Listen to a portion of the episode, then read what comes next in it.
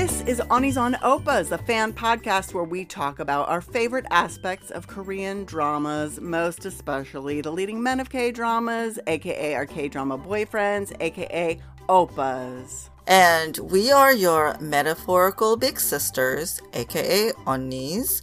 I am Susie. And I am Lynn, and we like to begin each episode by giving thanks to some of the providers of the bounty that we are about to feast upon in the episode ahead.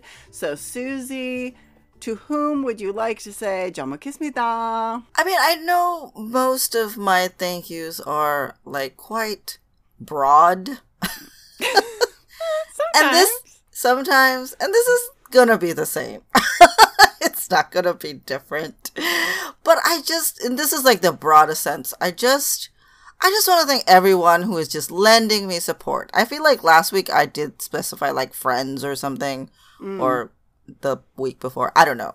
But like work continues to be a beast. And mm. I'm just like feeling like I just don't have enough time to do sort of anything that I want to do, you know, mm-hmm. and mm-hmm. it's really cutting into my K drama watching time, which really annoys me. yeah. But I'm still, you know, friends, folks at work who are like also helping me out and just things in the world that are indirectly also making me able to like sort of redirect energy or um, you know, make pods of time for myself mm. um, is sustaining me, has sustained me in the last couple weeks. So thank you to all of you. You, some of you might not know who you are. Which, you know, it's okay. You know, that's, that's all right.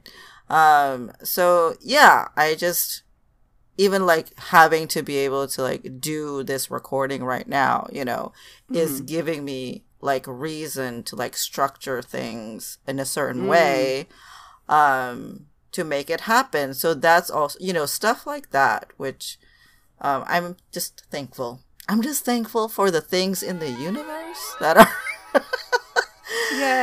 that are just like working together to like just help me out in this time where i feel like i'm just yeah. like running and running and running and i'm like yeah. running out of gas a little mm. bit but like there are some people that are like pedaling along with me or like pushing me along or pulling me along or like here's a can of gas it's only like yeah. one cup but you can like move on a little bit longer you know yeah it's yeah, this yeah. kind of thing so yay yay like goodness in the world right if you're putting out positive vibes in the world we would like to say kamsamida mm-hmm. for what you do uh, I mean, that's so lovely, Suze. Mine, once again, is related to technology and is extremely mundane, but nevertheless, uh, I don't know if I've mentioned before, I am primarily an Apple device user. I mm. watch mm-hmm.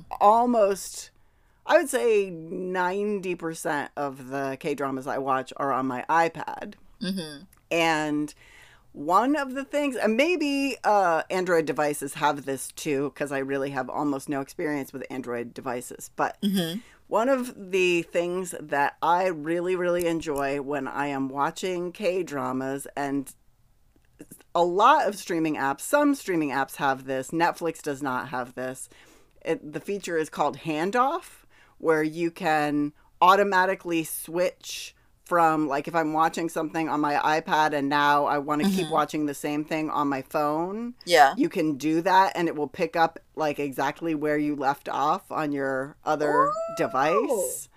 Like you don't even have to stop it. It'll just like, do you want to switch over to this device now? yes, I do. Please do that. Wow. And that feature is called Handoff, and mm. I really love it. I use it pretty much every day because I'm usually like watching something while I'm getting ready for bed, and mm-hmm. then I'll switch it over my to my phone mm-hmm. when I'm trying to go to sleep, and I'll be lying on my side looking at it. Anyway, that's more information than anybody wanted. But thank you, developer developers of Handoff. You make my life a little bit better. So, uh, speaking of all these things that we get to watch, Suze. What have you been watching since the last time we recorded? Not much still, as previously Yeah. mentioned. There's just like not enough time in the day anymore. Um, recently, so um, I uh, still continuing King the Land very slowly, um, which I think the conclusion is right now. Just I'm just watching for Yuna and Juno because they are the only good things about the show. Yeah. I mean, you know, it's just like like I said before, it had like some good ingredients, but they're not making use of it, and it's Boy, just yeah. Everything else is just forgettable and not interesting enough hmm to like keep our keep my attention anyway. So Yeah. you know, I will finish it, um, but I I don't know that you know It's not a priority. it's not a priority for sure. It's just like I fill in like if I have an hour here, I will like be like Mhm. okay, or like you know might be like the last thing I watch before going to bed while Mhm. I'm even like doing other stuff because I do not have to pay like that Right, much attention to. Right. to it. Um, so that and uh, we are both watching W, um, Mhm. which so far has been delightful and suspenseful and full of questions. But we're only at episode two, so we shall see. But enjoyable so far. Hmm Um, and then I'm watching School 2015 in preparation for our Oppa of the Day, Mr. Nam Joo Hyuk. Um, but I mean, see again, no, not enough time Yeah. in the day that I am uh, nowhere near finished. But I will say um, that uh, I will I will finish it. I'm pretty sure. Yeah. Um, it it's one of those things that sort of surprised me, and here's the thing: like I I didn't know what to expect, and then when I in the first episode, I mean, it is full of school bullying. Um, but here's the thing, though: the it's called School 2015. It's not the first school show. School Right. 2013, I think, was the first one. Um, and they really focus on school. So Mhm. the thing is, they tap into all the different school situations. So the Mhm. first thing that they tackled was sort of a form of school bullying. Like it's not your both typical and sort of a more layered kind of not really direct school bullying, but Mm. a thing that happens because of people's attitudes or expectations and that kind of thing that I thought was like quite interesting actually. Um and unexpected. Like it just had like so many layers that I was like, wow, this is yes, not, nothing is black and white. There's like so many shades of gray. Mhm. And you know, there are times when it's not just like one person's fault, right? Like it's like Mhm.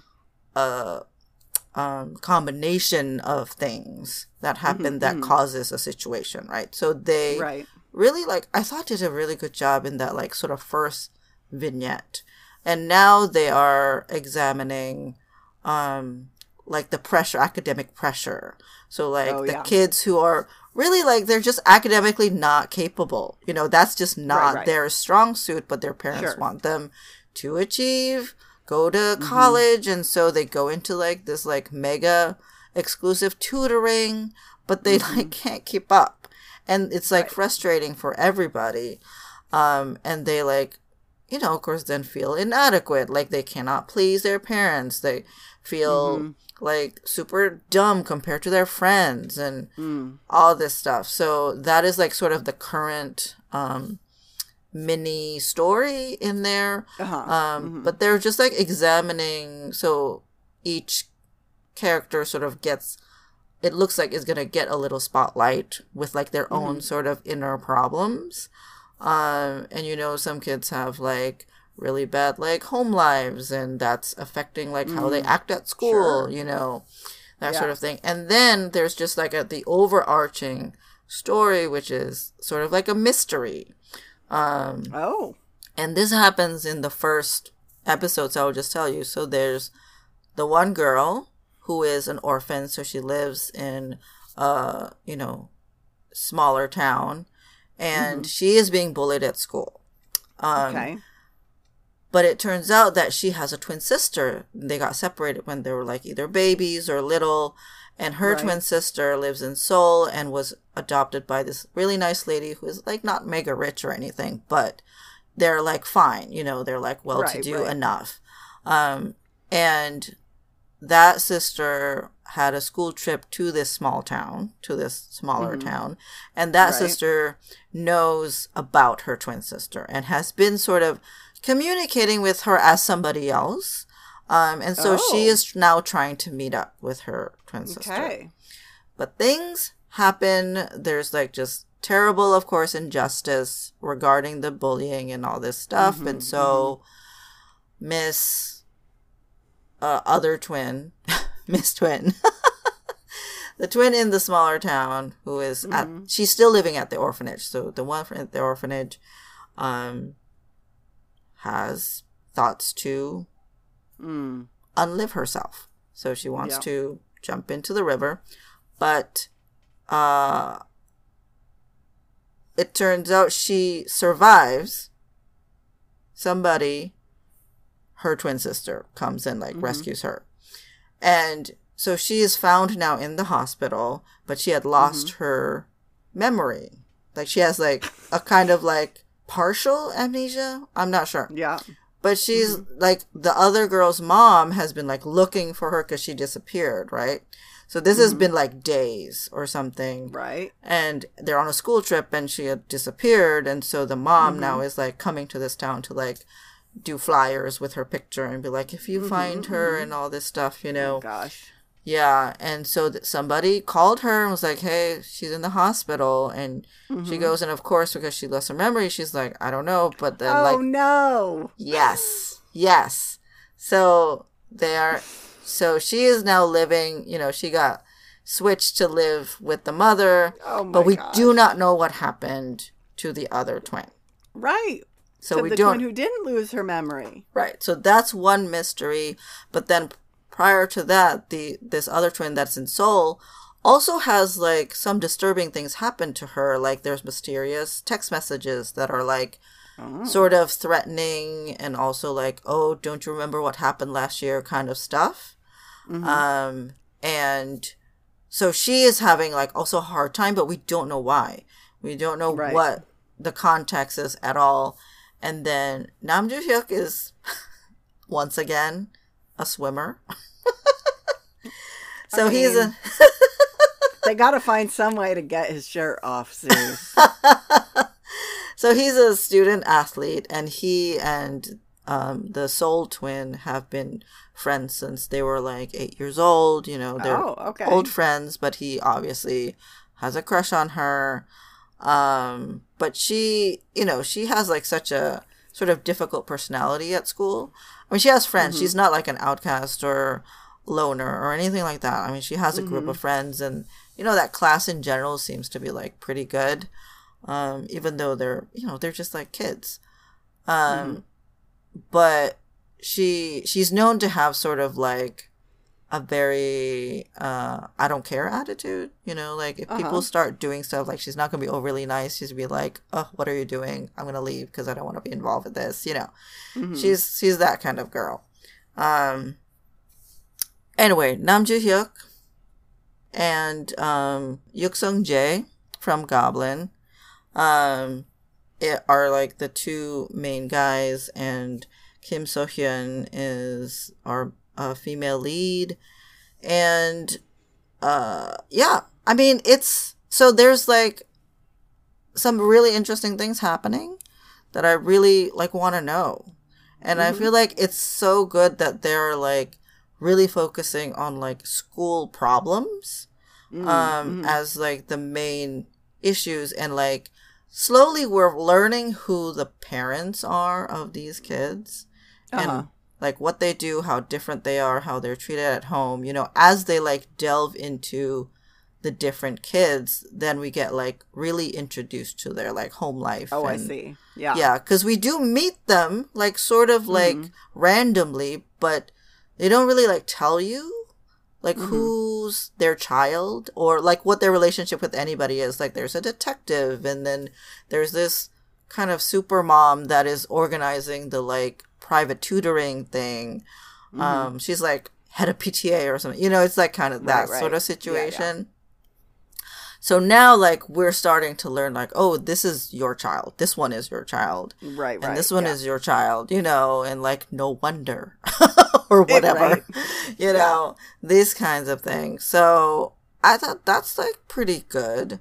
Um, and our, you know, our young actors look like they're in high school. You know, they're, Mhm. I be- totally believe you're in high school and they're, you know, having, you know, just like friend drama, life drama, but Yeah. I, I do like how they're presenting it. I, I do like how the format is so far. Um, so we shall see. But the latest development, I'm on episode, I finished episode six. And Okay. the bully from the like small town moved to this same school now in Seoul. Oh. so Okay. dun dun dun. Mhm. dun dun dun. Um, Yes. So that is some. So you know, I don't know yet if I can recommend it, but it has Right, right. kept my attention for Yeah. for a bit now, and I'm not like like there are bits that I'm like, okay, I don't have to pay like full attention. But like Mhm. when they are like discussing some stuff, I'm like, okay, what is happening right now? You know, like Yeah. um yeah so anyway that is All right. what i'm watching Yeah. what about you lynn Well, since the last time we recorded, I have wrapped up quite a few things. A Mm. couple things that I had been uh, watching over an extended period. I watched the rest of Where Stars Land, which I feel like I've mentioned a number of times in catch ups because I've been sort of like non committally working my way through it and was Mm. very like, yeah, it's fine. It's Mhm. whatever. That is not really how I felt about it by the end. I mean, I wouldn't say hate watching, but this Oh. show has a lot, lot of problems, um, which you know I'll talk more about at a later time. But uh, there was a lot of, I had a lot of frustration with things that made no sense. Um, you know, it's set in an airport, which Mm. I've said before, I really like dramas that sort of introduce me to a field of work that I'm not familiar with. Like, Mhm. even if it's not the most realistic representation of that, like, lots of times Right. there'll be things that I never thought of before. And Right. I mean, this was not different from that as far as I really never thought about, like, the the airport and sort of um the the struggle between like service to passengers like being a public service Mm. Entity and being a commercial entity. Like those two you know because there's a struggle behind the scenes bet- between the department who's like in charge of the shops and the money making enterprises that run out of the airport and the customer service team for instance who has to like take care of people. Mm. um so that was interesting to me but also the the downside of setting it in is in an airport is like everybody's been to an airport or like most people who are watching these dramas have Yeah. been to an airport. Sure. And there are definitely things that I was like that would not fly in an airport. No pun intended. Like that I mean there there were so many times and this is a 32 episode half hour Uh-huh. drama uh-huh and out of those 32 episodes, there were so many times. I mean, like, I feel like almost once an episode that I would be like, that would never be allowed to happen in an airport. And I'm certainly not, you know, a super seasoned world traveler. You have traveled internationally much more than I have, but I've traveled some internationally, and it is my impression from you know from my limited experience that in international airports and non-US airports security personnel do, don't play like Yeah. you don't like you don't do anything that's against the rules like you will be exited out of the airport real quick Right. and there is a bunch of things that I was like, this would never be like. There's one point when a group of like, I guess they're sort of unlicensed cab drivers. That's a little bit vague, but anyway.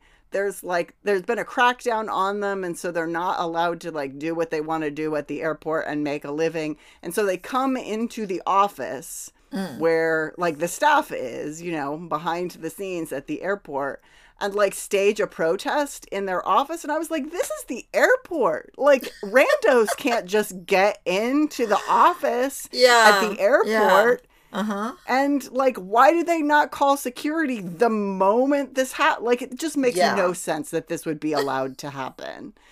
um, and a couple of other things like that that I'm like, where is like they have five security people at any one time and they're all in the same place? Like, that is not how airports work. I'm sorry. That's not how security works at the airport.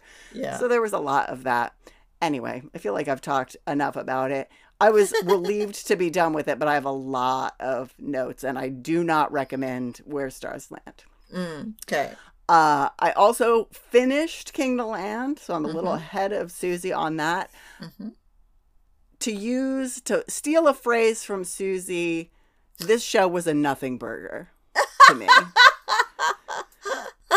like, I so, like, even by the end, I didn't care about the the main character's story such as it was quote unquote story like there was so little story in this Mm. show there was so Mhm. much ppl in this show Mhm. that was like you know shoehorned in there um and i just you know i mean i guess it was fine but i just wanted it to be done by the end because i didn't care about the characters and i feel like you know it was like that feeling when you know that they've thrown a bunch of perfectly good food into the dumpster because like the banquet is over or something. Like that was sort of how I felt about this show. Like it had so many good ingredients. It had so much going it had so much going for it from the outset and then they just like threw it in the dumpster. Like they couldn't be bothered to write an actual good drama. It was it was real disappointing, I thought. Mhm. Um, so I finished that. Susie already talked about W, which I am loving. I really, it's hard for me to only watch the episodes that we agreed to watch and talk about because I really want to know what happens.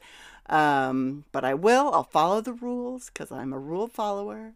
Uh, I started watching Anna on Mm. um, on Amazon with Bae Suzy. It's real short. I, I started originally there's also a director's cut which is 8 mm-hmm. episodes and then the regular edit is 6 episodes and I was like oh it's only 8 episodes I'll watch the director's cut. Nope. Made it to the end of the first director's cut episode and was like I am switching over to the regular cut because it was so slow. And it's one of these shows where it's just always tense the whole time. Like the Oh. tension is at 11 throughout the whole thing. And I guess people enjoy that, but I am not one of those people. Um, so I mean, I don't think it's a spoiler. It's pretty much like in the synopsis of what the show is that like the whole premise of the show basically is because of reasons Suzy's character winds up like basically adopting the identity of another person. Mm. And so the whole time you're afraid she's going to get caught. Mhm. You know, that's like the whole tension of the show is that she's going to get busted for the fact that she's not who everybody thinks she is. And like even for 6 hours, I'm like this is real fatiguing and all the characters are terrible Almost mm. all the characters are terrible. Like Suzy's character is not very sympathetic. Mm-hmm. Um so I mean, I will get to the end because there's only like the the episodes aren't even an hour long in the mm. regular edit. They're like mm-hmm. 45 minutes. I think the last very last episode is like 52 minutes. I can make it through the last half. I've watched the first half so far.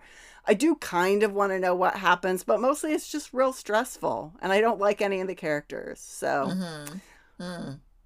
I can't so far I can't recommend Anna. Maybe it will turn around and I'll be like I was wrong. It's really great. It all makes sense at the end, but mm-hmm. so far I'm real underwhelmed with Anna.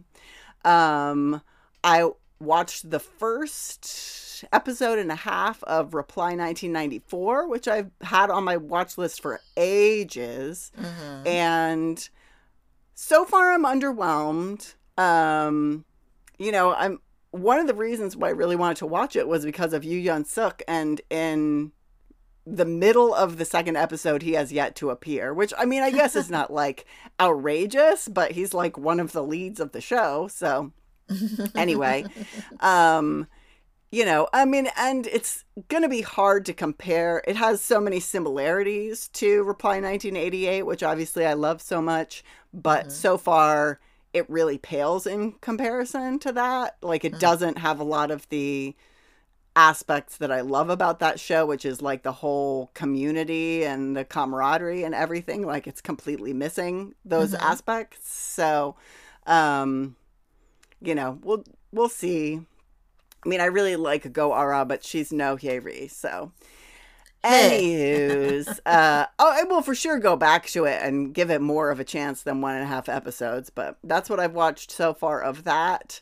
And then I started A Piece of Your Mind, which I've, you've heard Susie talk about a number of times. She really Yeah. loved it. And so I've been wanting to watch it for a while. I am about halfway through episode six. It is a 12 episode drama, so I'm almost mm. halfway. Mm-hmm. I don't think I'm going to end up loving it as much as Susie mm. did. Maybe I'm wrong. Um, so far, I mean, I feel like the first two episodes could have been like if they made a show called Vague Booking. Because mm-hmm. I feel like the whole first two episodes is just characters talking to each other about stuff that the audience doesn't know what they're talking about. Mm-hmm. And it's like, okay, but what are you even talking about? For two episodes, like no information is revealed.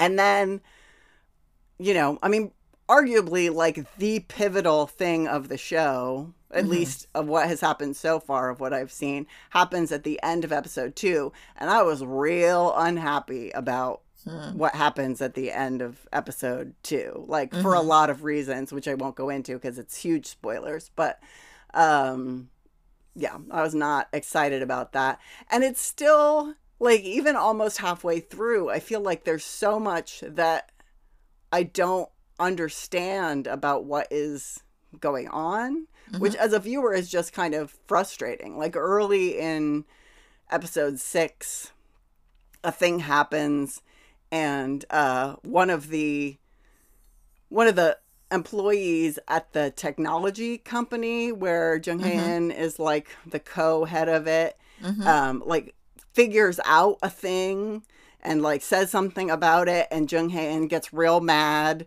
and like makes him delete a bunch of stuff, and the guy's like, I don't understand, and the other co-head says to him like yes, you must be really frustrated with your good brain not to understand. And I was like, yes, that is how I feel right now. it's like I am desperately mm-hmm. trying to understand mm-hmm. like what is going on in this show like all of the things that are motivating these characters and people i mean talk about people not using their words like there's so much that has not been revealed yet.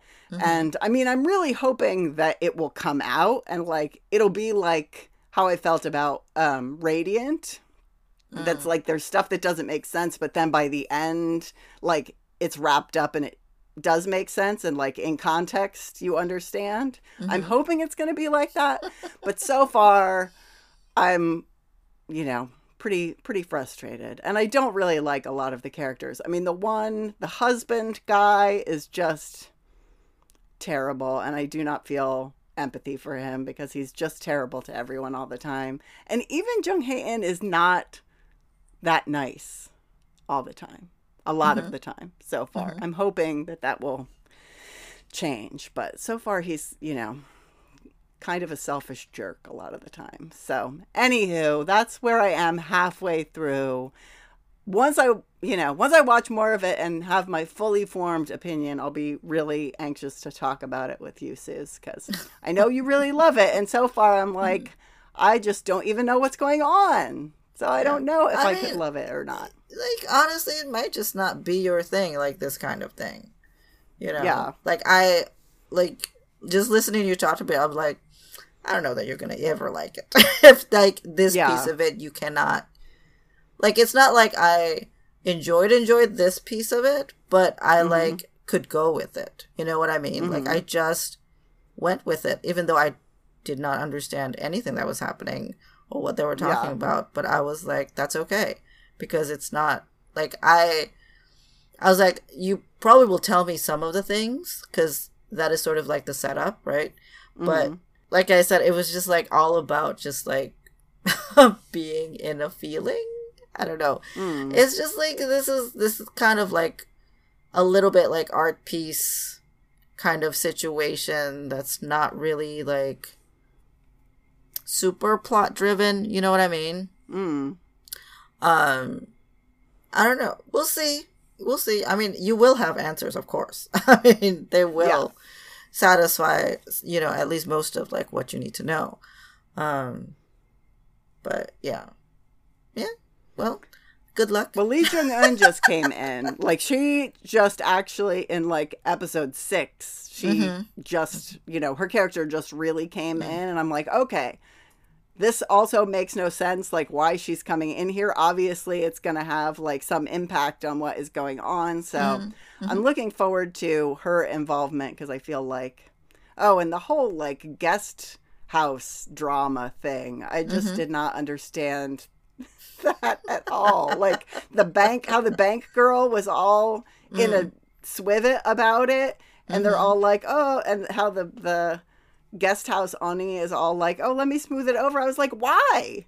Like she's causing drama. Just like let her move out. Why are you like trying to make her stay? I don't understand. So, anywho, um, yeah, I think I probably will not end up loving it as much as you did, but I hope that I end up like once things actually make sense, you know, enjoying it. I mean, there are definitely things that I like about it, but there's also a lot of violation of personal boundaries in this show, like breaking into people's houses when they're not there, which is just like, oh, that's that's fine to go into people's houses and like taking pictures of people without their permission and like using people's voices in ways that they had not agreed to and anywho's i'm i'm sure that i'm taking it too seriously but it's just how I am. I can't help it.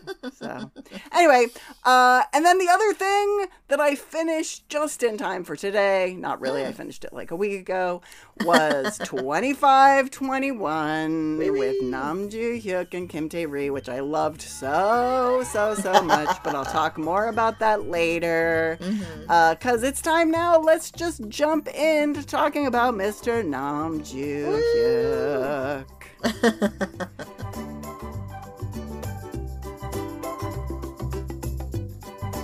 Well, the first show we're going to talk about is Cheese in the Trap uh, from The famous. 2016.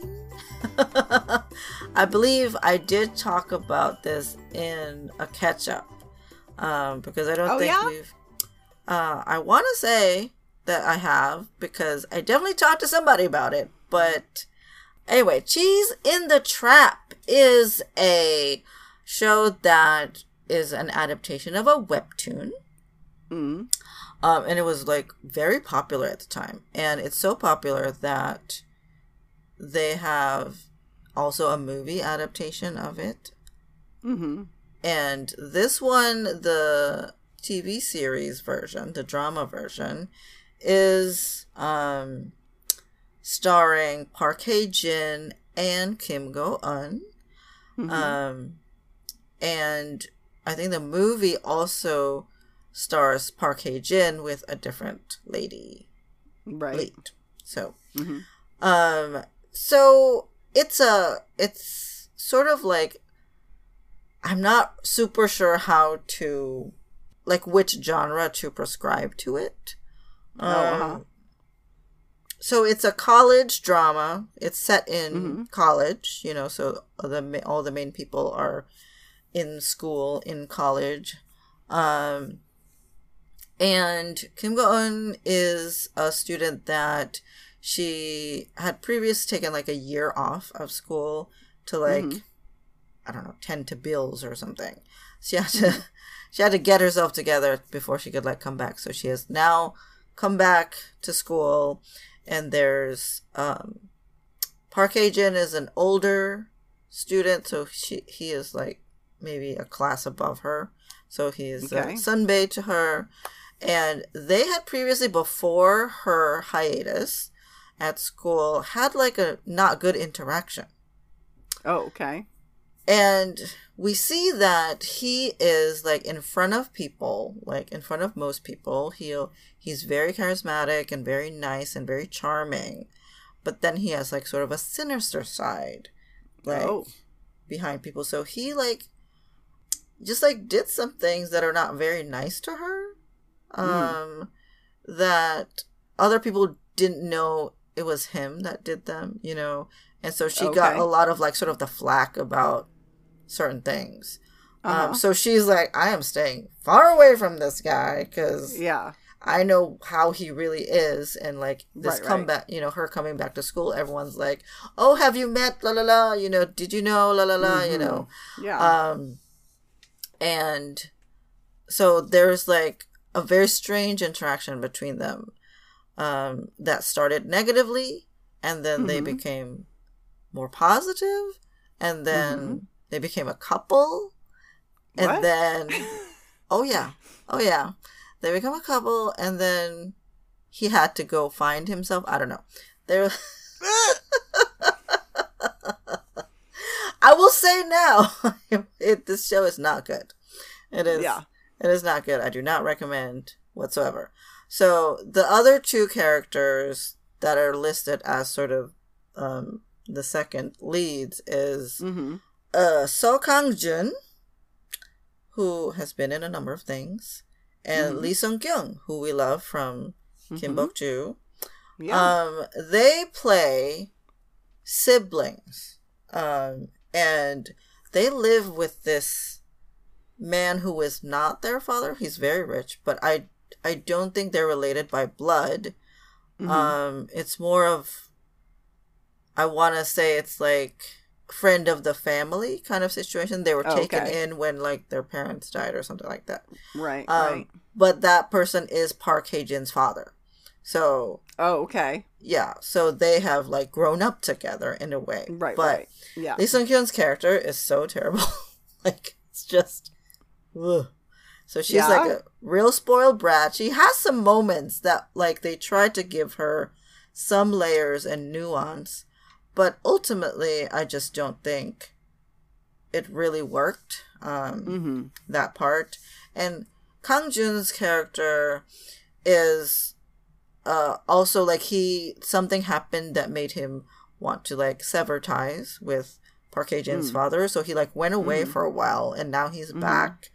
And you know, so him and Park Hae Jin has real bad blood about Gotcha. certain things. Like it's the same situation with Kim Go Eun's character where behind the scenes he did something like quite sinister Gotcha. um to him and like lied to people about it, you know. right. Right. Um so Kang Jun's like, "Oh, this is the real you."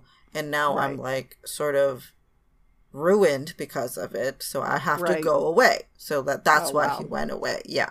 uh huh. Um but now he's back and so they're, you know, they still are at odds.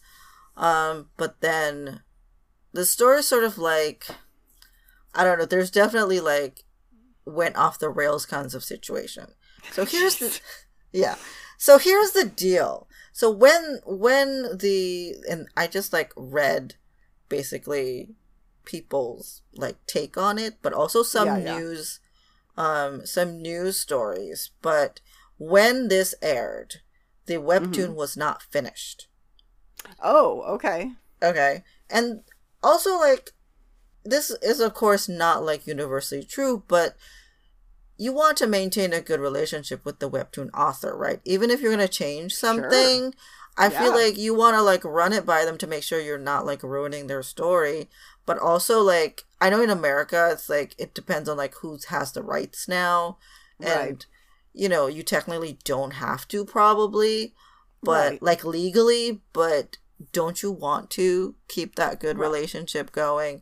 Anyway, there was like points where just like I said, story is going off the rails and they're like not talking to the author at all. And like even the actors like make sort of like a little bit vague but alludes that like things are not going well in interviews which people don't do right over there especially like uh, Right. when you're in the No, middle of it. Yeah. Right. It's I mean, like- the fact that you're even doing interviews about a project that is still in production is already like Yeah. very atypical. so Wow. It sounds Yeah. like it was a train wreck. Oh yeah, yeah, yeah. So what happened was also like Park Hae Jin's part got like smaller and smaller and smaller, and you got to see Kang Jun more and more and more. And Uh-huh. like there were episodes where you're like not seeing Park Jin at all, and he is the main lead. Wow, yeah. So they really changed up a lot of things. And the thing is, like, the thing they want to do with Kang Jun, I'm like, but I don't care about this. like, Right. this is this is like not adding to the story at all. So oh wow. um so that's another thing that happened and then like the ending was real not good. Like the vaguest of vaguest oh, Lord. things. Like That there's terrible. Oh, it's so bad. And like Park Jin's character was like Yeah. here's like it's like potentially could have been like such an interesting psychological like thriller drama, you know. Yeah. Um, you know, this thing like he has some like mental health issues that like probably got buried by his parents cuz they like don't want to deal with it or Right. feel like right. you should get over it kind of thing so it was never like addressed or something Mhm. and it just got worse and worse and like he is basically sort of psychopathic in in a way Yeah. you oh, know yeah. but they like fumbled that you know they just Yeah. fumbled that whole thing it's a shame it's a shame Yeah. but it's it's really not good it's it's really sort of again this is like it became a nothing burger like Right. Yeah. Yeah. okay so Nam Joo A Hyuk nothing cheeseburger. No. A nothing cheeseburger. Yes. Yes. I mean, it's too nice to give him a cheese on there, but That's true. you know. Um Wow. Nam Joo Hyuk is a very side character. Yeah. So he's part of sort of the group of friends that Kim Go Eun hangs out with. So her friend um, is played by Park Min Ji, and so they're like buddies at school. And Nam Joo Hyuk sort of like hangs around them. So it's usually like Mhm. the three of them a lot of times. Mhm. And uh, Nam Joo Hyuk's character has a crush on Park Min Ji. Um, oh. But she's i think he is like one year younger than them and so Okay. she's always treating him like a little brother Gotcha. or like you know go get me this thing like just taking Right, right. advantage of how he's Right. like hanging around all the time yeah. kind yeah. of thing and so they have a little story with their romance which was like cute you know Mhm. but he has like no real significant kind of contribution Right. to the story either. Right, Um, right. So I thought he was fine for what he was Sure. doing in here, Yeah. but this was very much not his show. Um, Yeah. yeah. Which when when the show is a dumpster fire, that is probably to your credit. yeah. Uh, you know, like you can swear it off and be like, "Yep, I was barely in that show."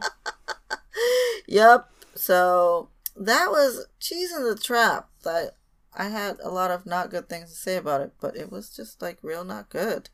Yeah. And um it was frustrating like like this is a show that was frustratingly not good because it had also like good ingredients of Mm-hmm. being able to do a thing but i feel like Right. the backstage drama really ruined Mm. it for it Right. um which is like should not be it should Yeah. not be Well, kind of Oh. sounds like they didn't know what story they wanted to tell either, though. Like, Mm-hmm. Right. you know, I mean, if the webtoon is still going on and yet Mm-hmm. you're going to do a different thing with it, like, I don't really understand that. But right I don't know. I don't Mm-hmm. make K dramas based on webtoons, so, eh, yeah whatevs.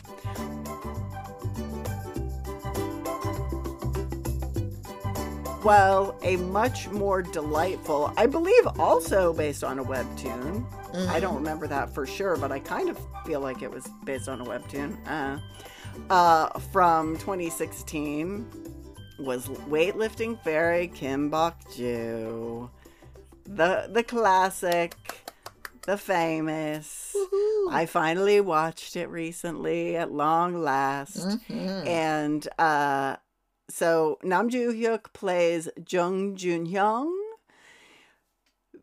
This show takes place mostly at an athletic university, which I was Mhm. like, I don't really understand what this place is, but they're like getting an undergraduate degree for playing sports. Like, as far as I could tell, they never went to an academic class ever. They just did sports, and basically their um, their goal is to get into is it Taerung, the the National Training Center. I know that because I just watched 2521 too. Uh, When it came up in 2521, I was like, oh, Taerung, I know you. Yeah. Um, Kim Bok Yes. Joo. yes, yes. Um, you know, so they're all basically trying to become, in in some respect, professional athletes, either like national athletes for the national teams, or like in some way that you. I don't know how you get paid for being a weightlifter or a swimmer, other than that. But, anywho's, uh, so the title character, obviously Kim Joo, is a weightlifter, and then Jun Hyung is a swimmer. Mhm. Um, and they have a childhood connection, which is revealed at the end of episode one. It's real funny. They knew each other when they were in elementary school. Uh, and Jun Hyung has a has a sad backstory. He was, I mean, essentially abandoned by his mother. Like his mother got remarried and moved to Canada with his with her new husband and like left Jun Hyung to be raised by his uncle and aunt. Mhm. Uh, and understandably, he's got some trauma around being abandoned by his mother yes. which um, manifests in his trouble with starting at races. He has a lot of false starts in swimming races, which of course like disqualifies him every time he has a false start. So not great when you're aspiring to be a national athlete if you get DQ'd all the time from your events. yeah. Um, but I really loved how this show, you know, because I mean, we've talked before, like K drama land in general is not the strongest in dealing with mental health issues. Mhm. And, uh, you know, he goes into therapy, and I feel like it's a really, I mean, it's not a huge part of the show, but like it, he goes throughout most of the drama. He goes several times and um, you know, and is helped by seeing this therapist, and it's a, a really positive depiction of therapy. Mhm. And I just thought that that was really great, you know, because we don't see that. Like a lot of times, if therapy is even mentioned, there's like this stigma associated with like going to a therapist. But most of the time, if people are having mental health struggles in a K drama, like it doesn't, nobody even mentions going to therapy. It's like, you know, well, I'll just make up my mind to do better. Like that seems to be often the the tactic. And it's like well, how's that been working out so far? Like doing the exact same thing that you've been doing all along is like what you got what got you in this situation. But anyway so i really loved that part of it, and his character experiences a lot of growth. Um, so they start out because they knew each other when they were in elementary school with this very like sort of juvenile uh, between uh, Jun Hyung and Bok Joo, like this very sort of juvenile relationship, and it's almost like. I mean, they're not really enemies, but they're not really friends either. Like a sort of semi antagonistic relationship that then grows into really being friends and supports for one another and then grows into a romantic relationship which is so adorable i mean mm-hmm. they just have such a cute relationship with each other and you know from the beginning once he finds out who she is she was real chubby when she was little and he refers to her as fatty, which I don't like. I don't think he means it mean, and I think maybe right. it doesn't carry the same connotation mm-hmm. in Korean that it does in English. But it does. It's not a great look in mm-hmm. you know in English to like mm-hmm. go around calling a young woman fatty, especially when she's super not fat. Mm-hmm. Um, so I didn't love that, but I think that that was a lot of like you know, my bringing my Western gaze into it that wasn't necessary. Like, she doesn't love it either, but I don't think she was as bothered by it as I was. Mm-hmm. And I, like I say, I don't think he meant it. Mm-hmm. Like, he meant it teasingly, but like not really. He wasn't really trying to like antagonize her or put her down.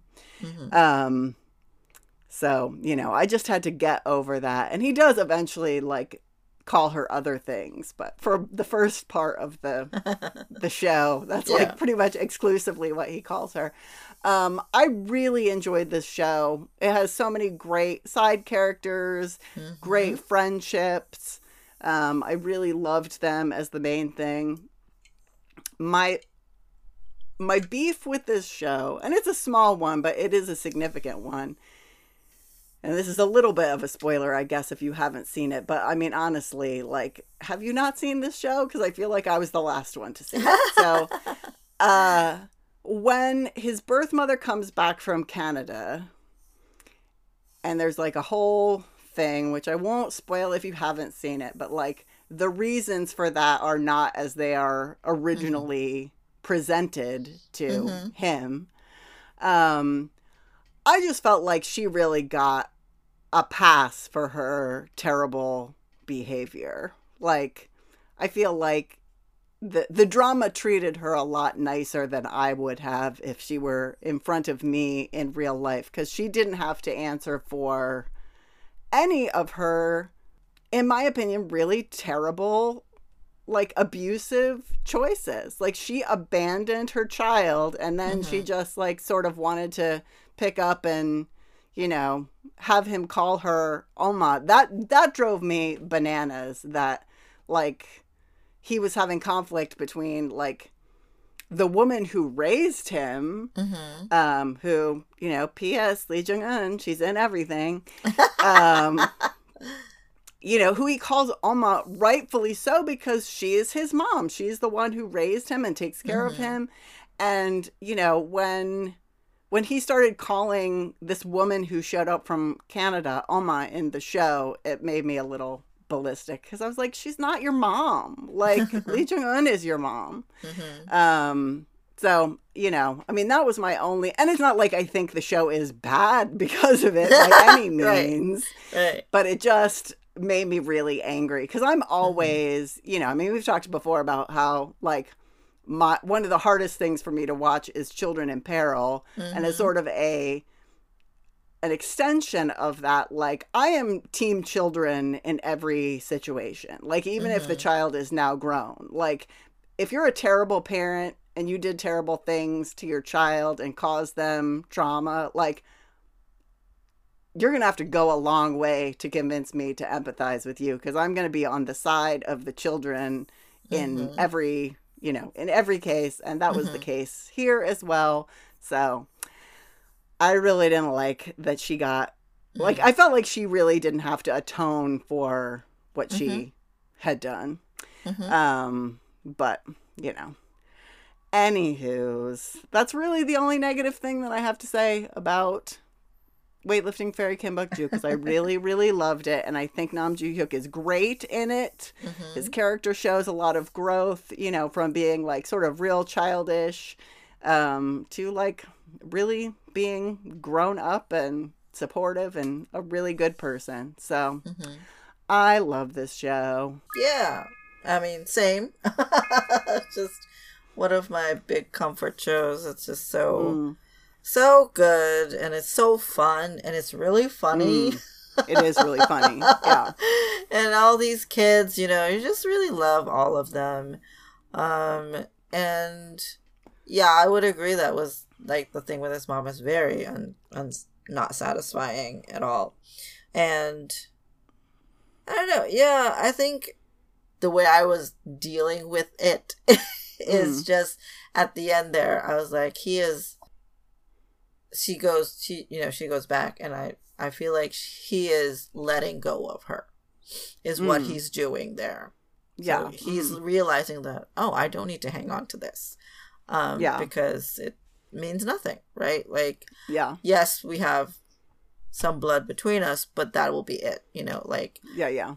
really like reversing that, like just letting go of that sort of um hope that he's always had Mm, of like mhm. Even though she had like abandoned him, but of course there's always that hope that they can like be together again and then just really fully fully realizing that like why do I need that? I already have a mother, Mm. you know? Right. like this i can now really really cut ties not like in a like i'm never speaking to you again but like if you want to you know send a thing Mm. that's fine if you want to talk on the phone we can talk on the phone but we're not going to have the same relationship that i'm having with my mother that raised me now Right.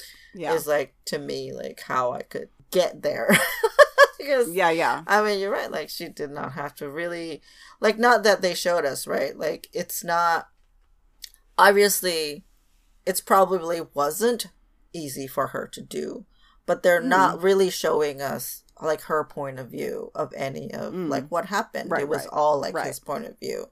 So, Right. it's natural for us to side with him because it just feels like she just done a thing very easily and quickly and like had forgotten about him or just didn't do but like you know i'm sure it is more complex than that they just Sure. did not really address that or let us know Right. that because ultimately it doesn't matter because you chose to like not communicate with him not to visit him not to acknowledge him you know this kind of thing so yeah uh, but yeah, what a delightful, delightful show. Kim Bok Joo, Oh. what a great, one of the great characters. one of the greats. Yeah. Um, and I, you know, I just really love their relationship because they were such solid friends before they became boyfriend Yeah. girlfriend, right? Like Mhm. they really like their friendship was so so great in terms of just being there for each other, encouraging Mm-hmm. each other, you know, scolding each other. you know, and just like all the delightful friends in it. Just really yeah. really love it. Love it so Yeah. much. So so fun. Absolutely.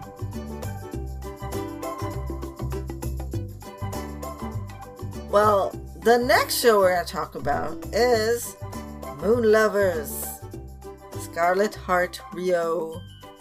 Also from 2016. I don't know, 2000 Wow, he was it busy. A busy year for him. for 2016. Wow. Yeah, he was b- b- busy.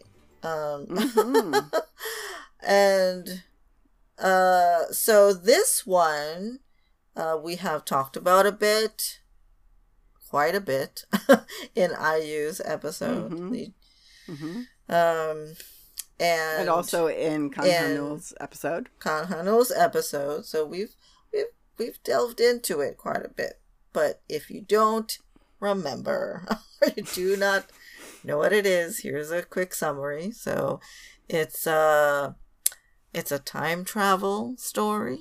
Mm. Uh IU plays this lady who falls into a pool and and gets out of a different pool.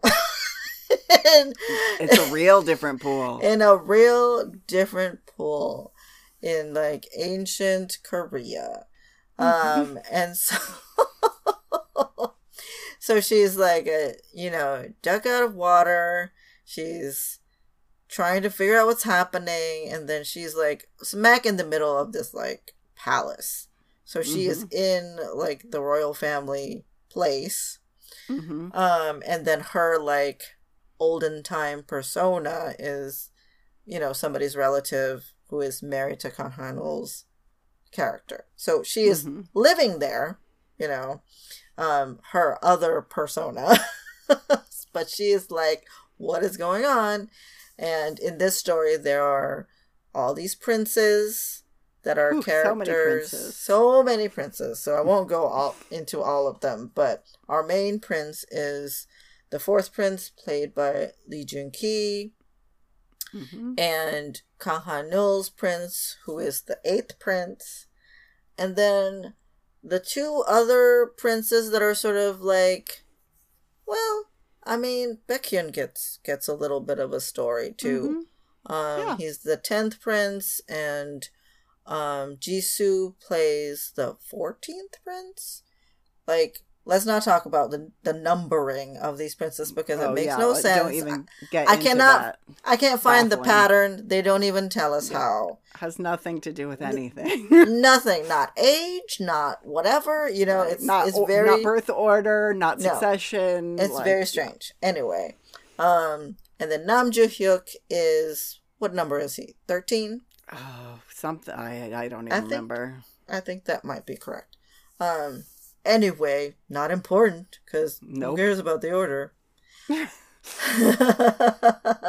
so there's you know the regular stories of what happens in a palace right it's the power struggle it's like who's gonna be king next you know and then iu struggle to like stay alive basically because Mhm. there's lots of people who wants to murder other people in this show but it is also her Shenanigans abound in this show. abound so much. Uh, but also like her, you know, sort of establishing a life there, you know, getting used to the Mm. life there and like Yeah. carving out sort of really a life. Um, because she's like, I don't know how to get back, so might as well like Right. make the best out of this. So, you know, there's some like fun things with incorporating sort of the modern day things into her, you know, what she is doing at that palace. You know, there's there's quite a bit of fiction, but also quite a bit of um historical context in in this story. But then it like quickly not quickly, but like towards the end they had to like really follow the historical Mm, thing yeah. that is happening, the trajectory, and so um once that happens, things are just Oof. Heavy. things are heavy. They're very historical. they're very they historical. It gets real historical. it does get real historical. So that's sort of like the main thing, like her, you know, building a life there, and then her relationship with all the different princes. Mhm. um, is a thing. So Nam Joo Hyuk, uh, his prince, is kind of more like an artist. So he Mhm. enjoys music and poetry and dance, and so he's like the artistic one, I guess. and he becomes like one of Lee Jun Ki's like confidants. So they Mm. have like a good relationship and when things progress with like power struggling, you know, he's not one that wants power, so he's supporting Lee Jun Ki Right. who is trying to like get power or hang on to power, whatever it may Mhm. be. So he becomes like one of his advisors. You know, he's not one for fighting. Um, so he's not like a general or anything like that. Um, and they try to really give him a story, right? Like he Mm. is um previously in love with um Kang Ha-nul's wife. You know, they've known Mhm. each other before they got married. Um and then uh he is paired up with another female character who comes in sort of like later in the story. Um so it does feel a little shoehorned in. Um but the main thing with this kingdom is this is the first time they have um, united the three different, the three major kingdoms in Korea at the time. And so there's a lot of casualties, you know, politically, especially, and like the other royal families, like either being, you know, put into slavery or killed or whatnot. So this one girl is one such person. So she was a princess in one of the other kingdoms, and now she is um, kind of a slave type person, or, you know, at least when we meet her, she's being sort of um, shuttled from one place to another with other captives, I guess. Yeah. hmm So they meet, get involved, you know, strike a tentative friendship, but then also, you know, they fall in love and watch it to know what happens. no spoilers here. But Nope. um, you know, if you can find it. Good Right. luck because it does not stream anywhere. I have the DVD, Yeah. so what is the DVD you say? I don't That's for another episode. I mean, the amount of people that are like, I don't have a DVD player. I was like, what? How do you? How do you? Whatever. Uh, it's Anyway, cool. You guys don't feel like you need a DVD player in your life. Yeah, but you're not going to be able to borrow Susie's Moon Lovers DVDs like I did. So, right. you know, that's on you, friends. Yeah. So you know they tried to give him a his own story kind of thing. Um, I don't know that it's very successful. Um, Yeah. you know he's just like there to support Lee Jun Ki's character, in my opinion. Yeah. You know, Yeah. um, but you know there were, especially in the early episodes, you know his presence was, uh, like playful. You know, Mm, after mhm. like he had some like grudges to settle, but then once that sort of was done, um, you know, I really enjoyed his like contribution to like the group. Like, yeah. I think that's like the best part of this show is like when the princes were still like together and doing things Mm. together.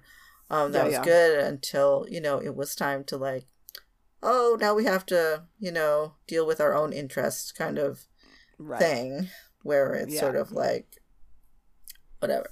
Um, but it's real historical. it gets real historical. yeah, but I this is another show that we defer in like how much we like it. Um Hmm. I I mean I loved the show because it is emotion city. It's just and it's so like what you know listening to me talk about it you probably did not guess that but actually the writing is like i think like so good in terms of like weaving things together. Um you know they kind of falter a little with the like super need to be very historical aspect of it but yeah.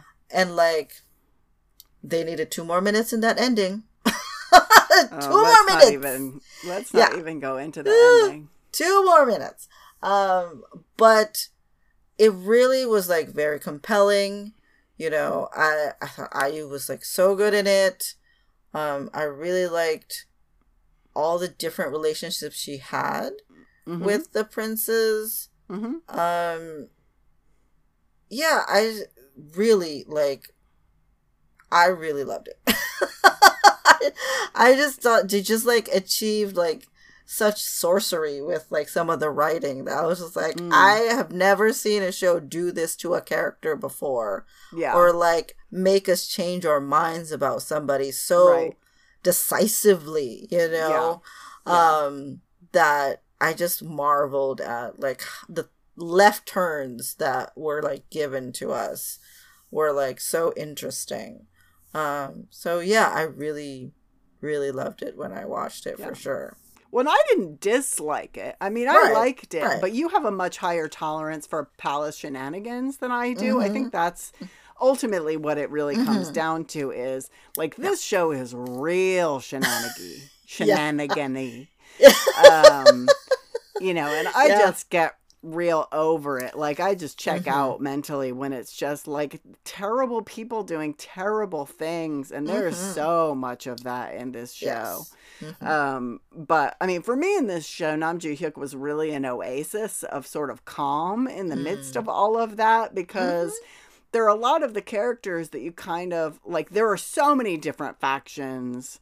mm-hmm. struggling for power you don't know who you can trust. Like in some mm-hmm. of the mm-hmm. characters, it's not clear exactly like where their allegiances are mm-hmm. and things like that. And um, you know, his character was just so for me relaxing because it was like you always knew like his character was solid, like you always knew like he was on the side of like the just and the right and he wasn't like going to mm-hmm. turn around and start murdering his brothers kind of thing like you know, he was just mm-hmm. a really reliable character. Um, right. and I kind of wished that they they had given him more to do. I mean, one of the reasons mm-hmm. I think that the his romance doesn't work as well is that like it was so accelerated. Like it's only a couple of scenes really because mm-hmm. it's not about him. Like, you mm-hmm. know, he's a support character.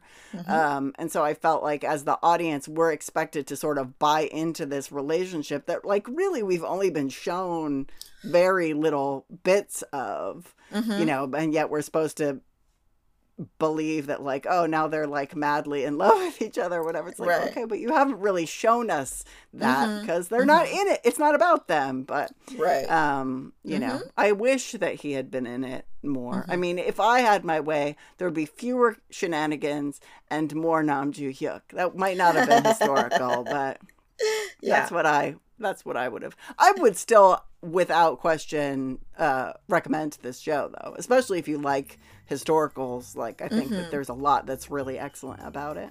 Mm-hmm. If you can find it. If you can find it. If you buy a DVD player and you send us a picture of your D- DVD player on Instagram, maybe Susie will lend you her DVDs. I'm not going to speak for Susie. I'm just putting it out there as a possibility.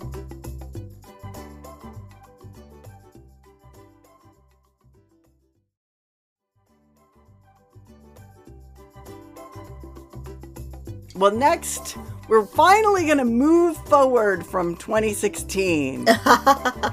we're going to jump uh, jump to 2019 for the light in your eyes slash radiant, which I'm just going to call it radiant. I've already explained why in previous episodes in catch ups, and we already talked about this show in our episode about Han Ji Min, who is mm-hmm. one of the leads. She is mm-hmm. sort of titularly the uh, the female lead of this show, although, as I talked about in her episode, Kim Hye Ja is sort of the I would say the real female lead of it based on screen time mm. because the premise of this show is that Han Ji Min's character is 25 years old and then because of supernatural reasons she goes from being 25 years old to waking up the next day as 70 something years old. We don't ever find out ex- her exact age as her older self.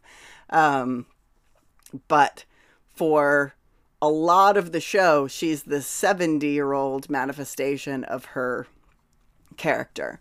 And uh, Nam Joo Hyuk's character is Lee Jun Ha, and Jun Ha is her friend and love interest. They're sort of, uh, at the time that she undergoes her transformation, they're sort of what I would describe in a some relationship. They're not in like a formal relationship, but they're both obviously interested in one another, but they haven't like really acted on it particularly. Mm. Um, and Kim Hye Ja is actually the name of the actress who plays the older version of the character and the name of the character. So uh, Hye Ja is real annoyed after she goes through her transformation that Jun Ha doesn't recognize her. Somehow she feels like because of their connection with each other, he should be able to recognize her even though she's now like suddenly 50 years older. Um, so his character starts out uh, Kim Hye Ja, Han Ji Min's character, wants is an aspiring um, news reader and like an anchor on the news, and mm-hmm. Junha is an aspiring reporter, and that's how they get to know each other through a, like journalism club or whatever. Mm-hmm. And um, but they also live in the same neighborhood, as it turns out, where Junha has been raised by the halmoni of the world, Kim Young Ok, as his homie because uh, he was abandoned. I believe his mother is deceased and his father is garbage. he is in it a little bit and he's real terrible. Um, so, unfortunately, because of reasons in the show, he has to abandon his dream of becoming a reporter and then he has to, you know, pursue work where he can get it, basically. Mm. And so he ends up doing some things that are sort of morally sketchy. So I said, I mean, I, I, I won't go into super detail in the show because, as I said when I talked about it before, there's a lot to be potentially spoiled. Mm-hmm. Um, and I will reiterate what I said the last time, which is I recommend this show. I ultimately really enjoyed it, but there were things as I was watching it that I was like, ah, th- that doesn't make sense, or like, why is that like that? And my suggestion is stick with it because it will become clear later on. You have to stick with it for quite a while. It's like, mm-hmm. you know, it's, uh, I think I mentioned this earlier when I was talking about, um, a piece of your mind that I'm hoping it will be the same kind of thing where like ultimately things will come together and I will understand what was going on all along because that is what happens in Radiant is like mm. ultimately the things that you might find perplexing, you know, will be explained later on. So I really liked it. I recommend it. Um, I think Nam Joo Hyuk is really winning in it. You really feel the struggles of his character having to sacrifice his dream. Um, his character undergoes some difficult things and difficult decisions. And, uh, you know, there are lots of things. I mean, it's not primarily his story, obviously. It's primarily the story of this young woman who suddenly becomes a not young woman.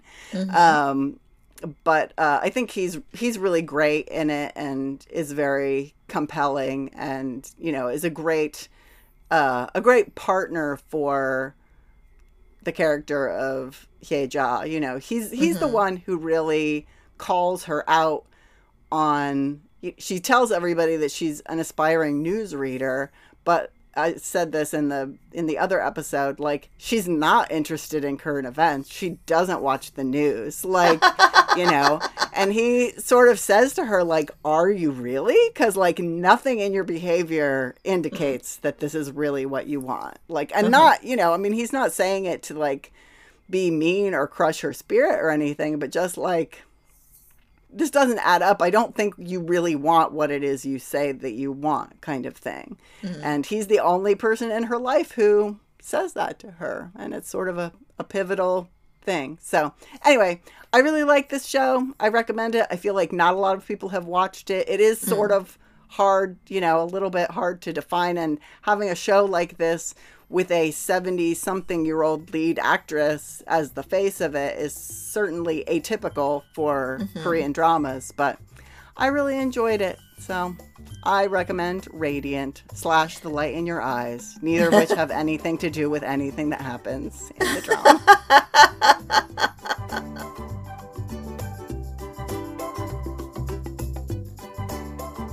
The next show we're going to talk about is we're going to go back in time a bit. And this is The Bride of Habaek from 2017. And this is a like supernatural show mm. where, you know, sort of some of the most of the main characters are, you know, gods who live or celestial beings who live in you know, wherever they live out there. In heaven? Question mark? Yeah, question mark, what do you call it, right? Like in Celestialville. where, they, where they live. Um, and uh, for reasons, they have to like spend some time. I don't know if they have to or they like to. I'm not clear on that. Um, mm because some of them seem to not have purpose, but some of them do. Anyway, mm-hmm. but they like spend some time on Earth, like a long time.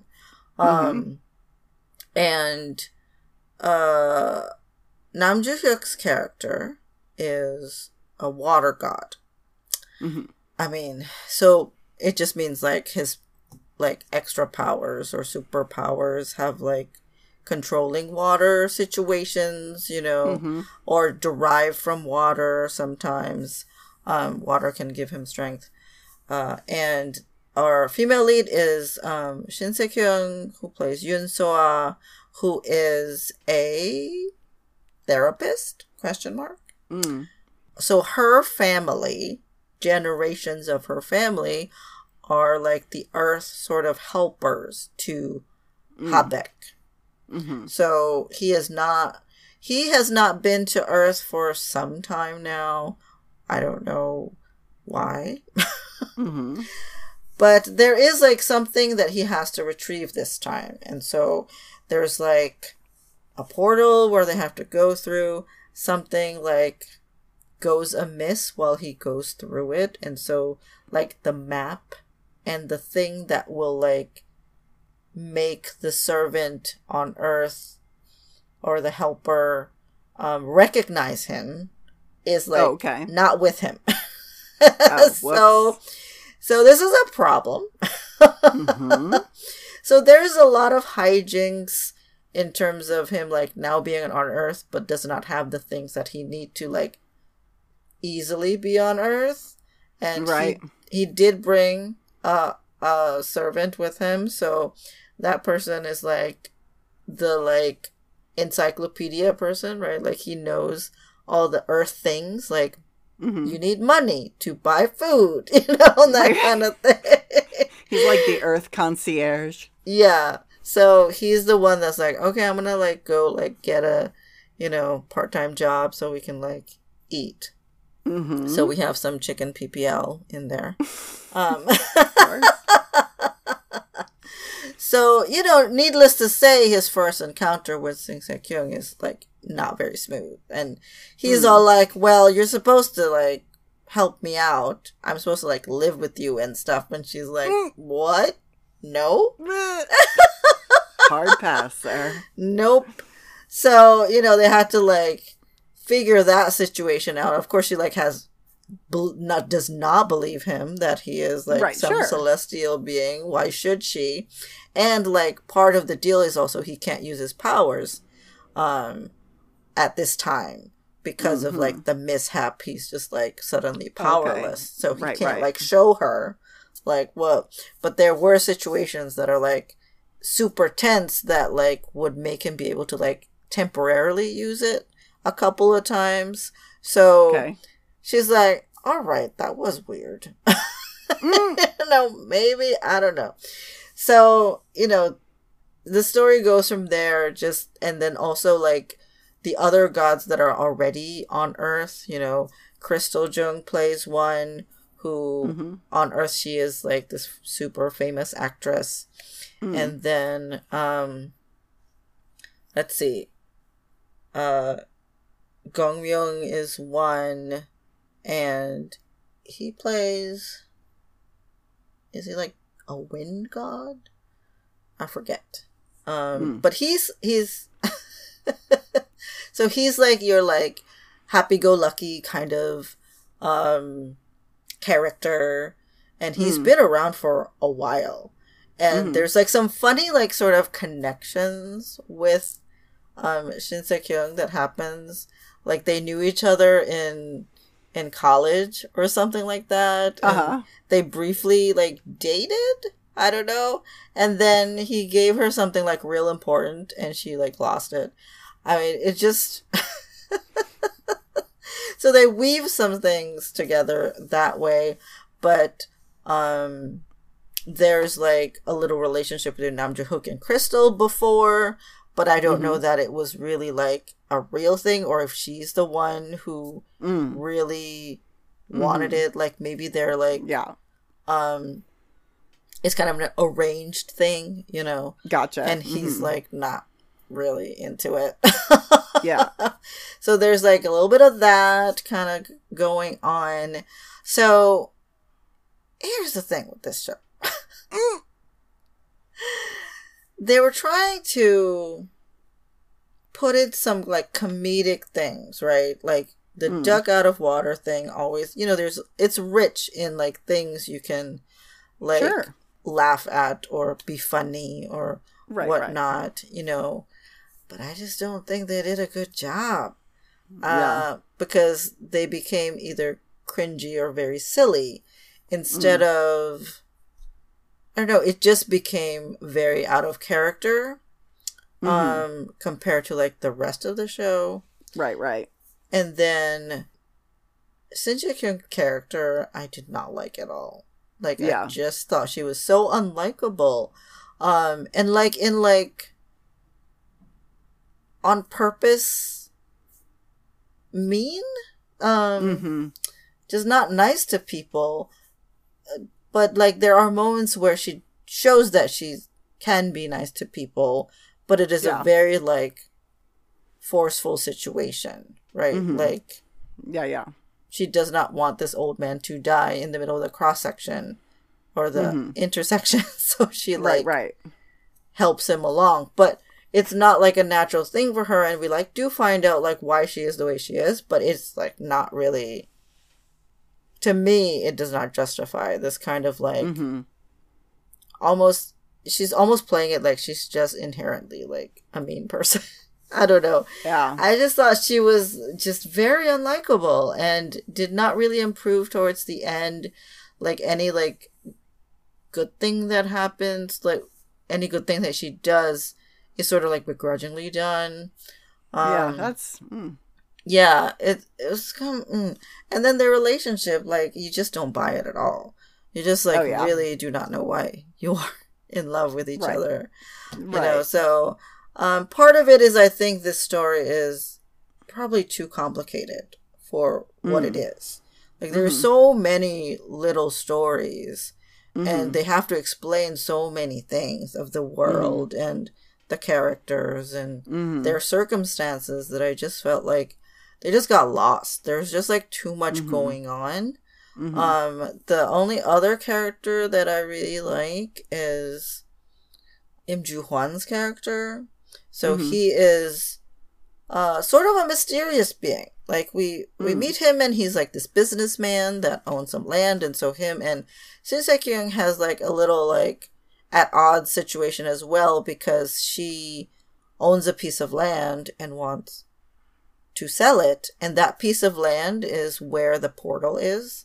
So there's like Okay. that that situation, but she needs money. Like she she's really like Mhm. she needs money, and there's some kind of disagreement about like who owns the land Okay. between the them two. So Mhm. like she's trying to sell it and then she's trying not to sell it and then like there was some kind of crazy misunderstanding and business thing between them. Um Mhm. but his character is you know very mysterious. You first like don't know what to think about him.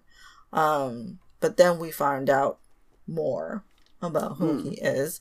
And I actually really liked his character and his character arc and his character's backstory and I thought this would be like a really interesting thing to for us to like really develop. Uh huh. But again, I think they got lost and like unsatisfactorily sort Mm. of because his story is one of many. There's just so Right, right. many storylines in here that it just got so messy and muddled and Yeah. So I cannot recommend this show. I just thought like, oh, another offense is they have like terrible like water CG. Like Oh. for something that is about a water god, I'm like all the Yeah. underwater stuff is not good. Like they're not swimming in the right direction. It's Ooh, like what? nobody swims this way. It's just it's not good. Yeah. like it just was like the most disappointed by that. I'm like, you should at least spend your money here because it's a story about a water god. So all the water stuff should be like Right. spectacular and beautiful and right. but I just thought it was not good. Ah, so anyway, give this one a miss. You know, everyone is fine in it, but I just thought the material was probably just like not great for them to like Yeah. work with. Um, yeah. You didn't mention the one thing that you said after you finished watching it, though. Oh, what is that? You said you have to at least look at his magnificent hair. Yes, yes. His and all you have to do is go to episode one to do this because Yes. you know they show him in Celestialville and he has like really like luscious, beautiful, and beautifully colored hair. Mm-hmm. So go take a look at that. It is a sight to behold, yeah. and then turn it off. It's quite a spectacle. Yeah, I watched. I mean, this is ages and ages ago. Oh. Watched just the first episode for just that reason, because that was basically what you said was just watch the first episode to see his beautiful locks, and that's what I did. And I was like, oh yeah, this show looks like it's not good. So the Right? end. Mm-hmm. Yep. I mean, and already even in the little bit that I watched, I was like, ugh, this mean this main character, the the Shin Se Kyung's character seems terrible. Like I do Yeah. not want to spend 16 episodes with her. Yeah. So, yeah. you know. But I mean his hair spectacular. Hmm. It's the only the only show that we're talking about today where his hair is blue. So Yes. it has that uh, it has that distinction.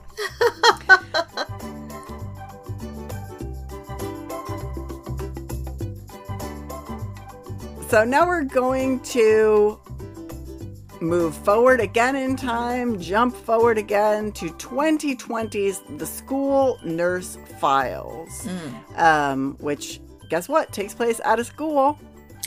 uh, the nurse of the title is played by Jung Yu Mi, who I enjoy so much. I really haven't gotten the chance to see her in many things because she's mostly in movies. She hasn't, mm-hmm. you know, she doesn't do a ton of dramas, especially more recently. She hasn't done a mm-hmm. ton, a ton of dramas, but she likes to cook it up in the kitchen with Park Seo Joon and friends in all of those shows, and I just Yeah. find her so delightful. So she was one of the reasons why I wanted to watch this show. Um, and this is another one of those short. I can't remember. It's a long time ago that I watched it. Um, but it's I want to say it's like six episodes, six short episodes again, kind of format. So she is the school nurse, and she has this sort of weird supernatural power that she's had since she was a kid. Um, that she can see these like supernatural jellies that are, you know, CGI. Um, and they're like sort of funny, but also creepy. And actually, they the um, slugs in Island reminded me a little bit of them, except they're the ones in School Nurse Files are much uh, more colorful. This is also based on a webtoon, and it felt to me very based on a webtoon ish. Um, so Nam Joo Hyuk's character is Hong In Pyo, and he is he is a teacher at the school, but also he is the grandson of the school's founder. The school's founder was his grandfather. Um, and you know, the reason why there's a story is there's all this weird, unexplained stuff going on at this school, and there are all these like supernatural jellies that the school nurse has to like destroy the jellies um, because of reasons that go back to In Pyo's grandfather. So, uh, I mean, like I said, it's been like a year and a half since I watched this show, and I can't remember things that I watched last week half the time. So I really didn't remember a lot about it. So I went back and uh, there's some real quick Dramabeans recaps that I read, and the recapper for Dramabeans wrote that it's the kind of show that you either really connect with or you really don't. And the Dramabeans reviewer was in the former category, and I was in the latter category. like I spent the most of this drama being like, I don't get like what is going on. Um, you know, I mean, I I guess I got what was going on, but it's just there are a lot of different, and this is why I guess I, I said that it really seems very like webtoon y to me is mm-hmm. that there are a lot of different tones going on. There's like this creepy, like almost horror part going on, but then it's also got this real broad humor and it's like the weapons that Jung Yumi uses to fight the jellies are like little plastic like like a little plastic wand that makes this really like like silly noise when she like hits the jellies with it. So it's real like tongue in cheek um but you know then it's like also really creepy. And also like her character has a lot of ambivalence about this whole like quote unquote gift that she has because she's like in the position where she sort of like has to try and help people even if she doesn't want to you know because there's like nobody else to do it. Um and she's very isolated and so i just really did not like this show did not click with me. I don't think that it's badly done you know, I think for the right audience, like if you dig this kind of thing, I think this could be a fun show. I just like was mostly scratching my head because I was like, I don't, I don't get what is going on with this this show. Um, I had I had a lot of questions. Um, In Pyo's character is disabled. He has uh, a permanent injury to one of his legs, so he walks with a limp, which is also like explained in some of the backstory that is explained at some point. Um, you know, I mean, like I said, if you like this kind of thing, I would say maybe give it a go. Also, again, it's like one of these super short dramas. It's not that much of an investment. Like, I certainly wasn't mad about having watched it. I just found it sort of inexplicable. Um, You know, I think Jung Yumi and Nam Joo Hyuk are good in it for what they're called on to do. Um, I just really didn't get this show. I was I was not the target audience for this show. Yeah. But uh, yeah, Okay. you know, but somebody is. I mean, the the reviewer Yeah. on Dramabeans was she, she, they, the person. I don't remember if gender was even identified. Really isn't important. That person really, really enjoyed it. So maybe you will too. It's on Netflix. Yeah. That's what I have to say. Okay. Yeah, I mean that's fair, you know. Um not everything is for everyone. Nope. Oh, and it was so much easier to watch than Connect. I mean, every all roads lead back to was it easier to watch than Connect? oh, very good.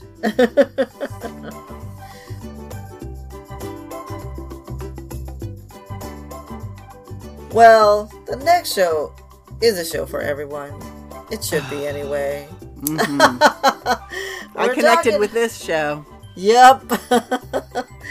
well, we're talking about Startup circa 2020, a show we've said a lot of things about. if mm, you've mm-hmm. listened to us in any kind of length, any time, uh, you must have heard us talk about Startup at least like once. But, um, I mean, famously in our first episode, we, you know, about Kim Seon Ho, who is one of the mains in on this show. We also talked about it and um So Suk, is that her name? Yep, with Yes. So Yu Suk and also Kim Won Hae. And Kim Won Hae. So we've already talked about it three times. Um and we're gonna talk about it again right now. Oh, we are not done, friends. We are not done. if you still don't know what startup is about, it's about what the title is about. it is about people trying to do a startup, trying to build a startup. So, um, both Nam Joo Hyuk and also starring Bae Suzy, they are um, young people who are um, have ambitions, shall we say? Mm. Um, probably Suzy more than Nam Joo Hyuk. In the beginning, you see him sort of um, I would say the, a little bit coasting, you know, not Mm. not really going anywhere. You know, we see him, he has his own company. So he has his own startup in the beginning with his two friends. Ah, Yong-san and Chul-san, and his name in this show is Nam Do-san. So their company is called Samsan Tech. uh, the butt of many jokes in the show. and they are going nowhere. They're, Mm. you know, nothing is happening. His parents have invested all this money, but there is no return. So they are, you know, scrambling, trying to like, they want to do something and they're making something. It's just not, you know, working out yet. Right.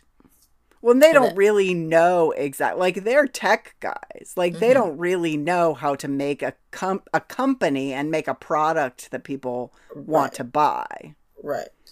So, you know, that's where he is when we we meet him. And then hmm Susie's character is somebody who is um working some part-time jobs, you know, she's also like not anywhere yet, but she like has lots of ideas and also she has competition in in the form of her sister In-jae and so she also wants to like prove herself because her dad is also an idea person and had tried to start up a business um, when she was little.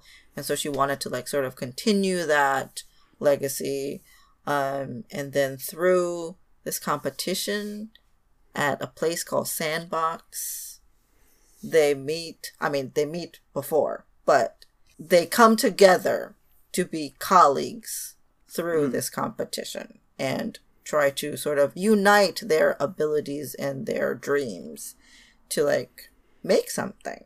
Um, so and the story goes from there.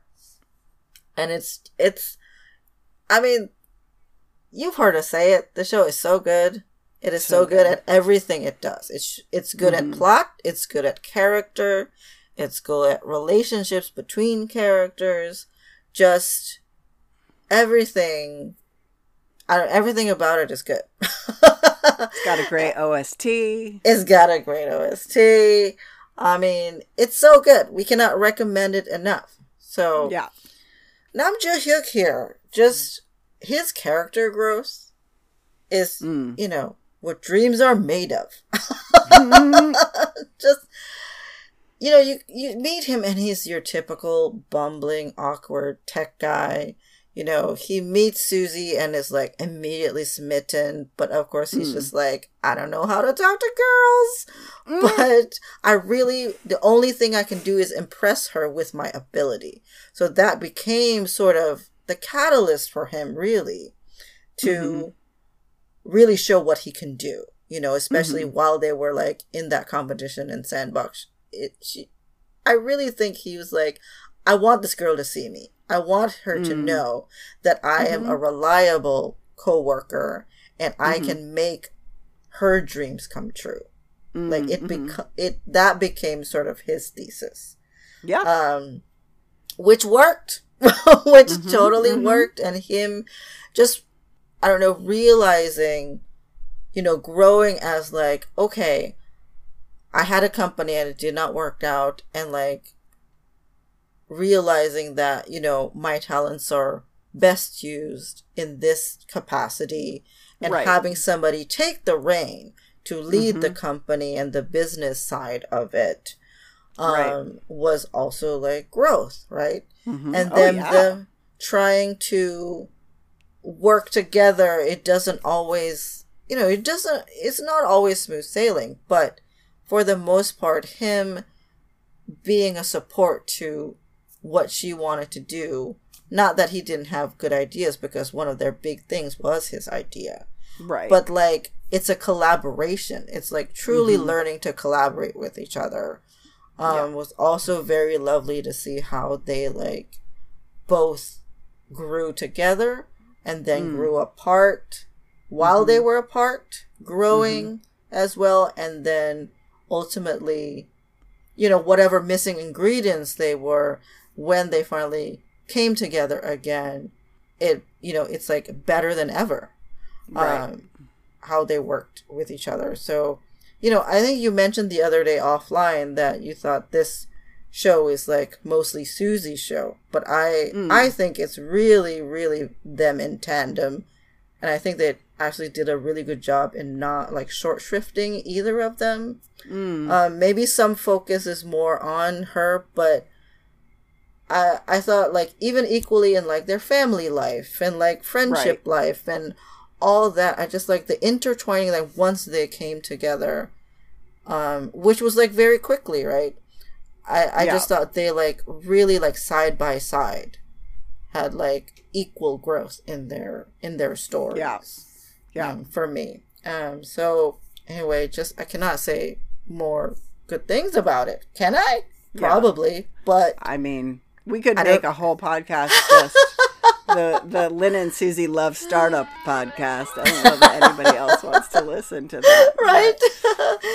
Don't but, want you yeah. to be sick of us talking about startup, but it's just it's so rich that like even yeah. this is our fourth conversation and there's still like more to say about it. Oh gosh, yeah. I mean, absolutely. Seriously. Yeah. Yeah, absolutely. Well, I think I mean I was uh I was saying that in comparison to what we're going to talk about in a second with 2521 that both of the female leads in those shows I think sort of drive the story because they're the mm ones that make things happen. Mm-hmm. But I mean, I agree with what you said as far as like Nam Joo Hyuk's characters in both of those shows also have full stories of their mm-hmm. own. You mm-hmm. know, I think I was thinking more on on the standpoint of like in startup there's no story without Susie because she's the one with vision, you know. I mm-hmm. mean, and mm-hmm. that's like sort of where it all starts is that she has vision and he realizes that for the most part he doesn't. Like he's like you were saying, like what he's really gifted in is supporting the person with the vision. Mm-hmm. So, anyway, yeah. I mean, that show.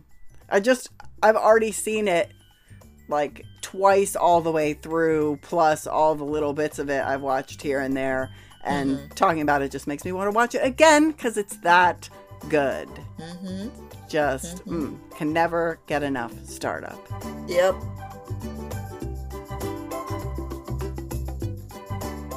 But another new favorite I just finished from 2022 25 21 in this show, Nam Joo Hyuk plays Baek Yi Jin, and uh, our leading lady for this story is Kim Tae Ri. She plays Na Hee Do, who is an aspiring fencer.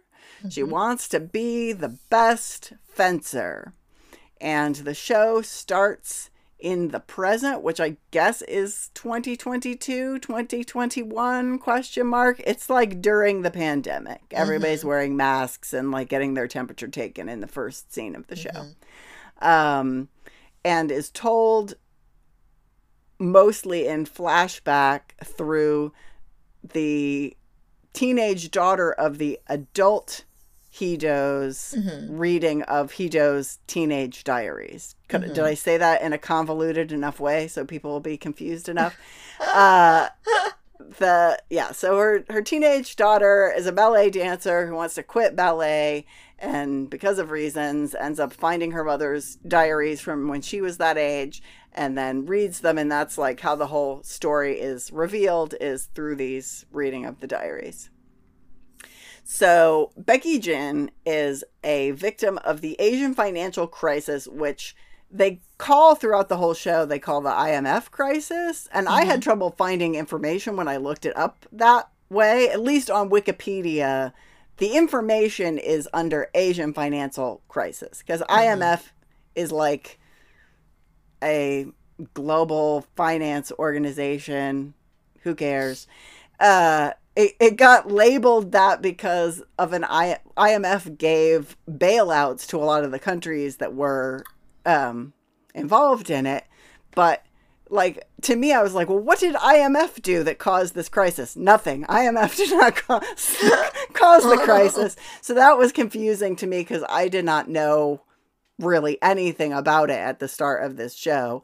Um, and you don't really need to know about it particularly. Like the show tells you everything that you need to know. Mm-hmm. Um, but I was just like, I, I what is happening here? I want to know. So I looked it up. Anyway, uh, what you need to know is he came from a wealthy family and his family is now bankrupt like mm.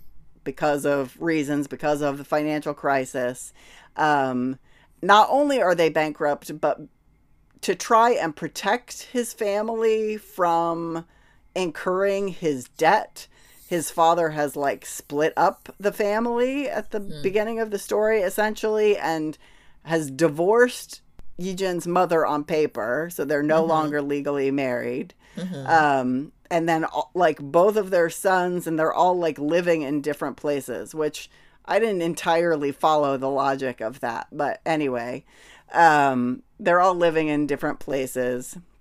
So mm-hmm. not only is he going through this really difficult thing that has a huge impact on his life, but he also has no support because he's basically like on his own. And because his father has essentially gone into hiding, now there are creditors who are like taking the opportunity to find anyone in the family and like harass them. Mm-hmm. Even though like Yijin doesn't have any money, but like creditors are trying to like track him down and, you know, make his life difficult basically i mean they know that he doesn't have any money to give them it seems like what they want basically is to take their frustration out on somebody and he is the one who they can find so mm-hmm. um so he has a tough time mm-hmm. and you know his life has been totally upended because when all this happened he was a college student he was an engineering student he wanted to work for nasa and then he like had to leave college and was going to go into the military but then the military was like your family's financial situation is too like dire you get a dispensation from the army basically to go like earn money for your family so mm-hmm.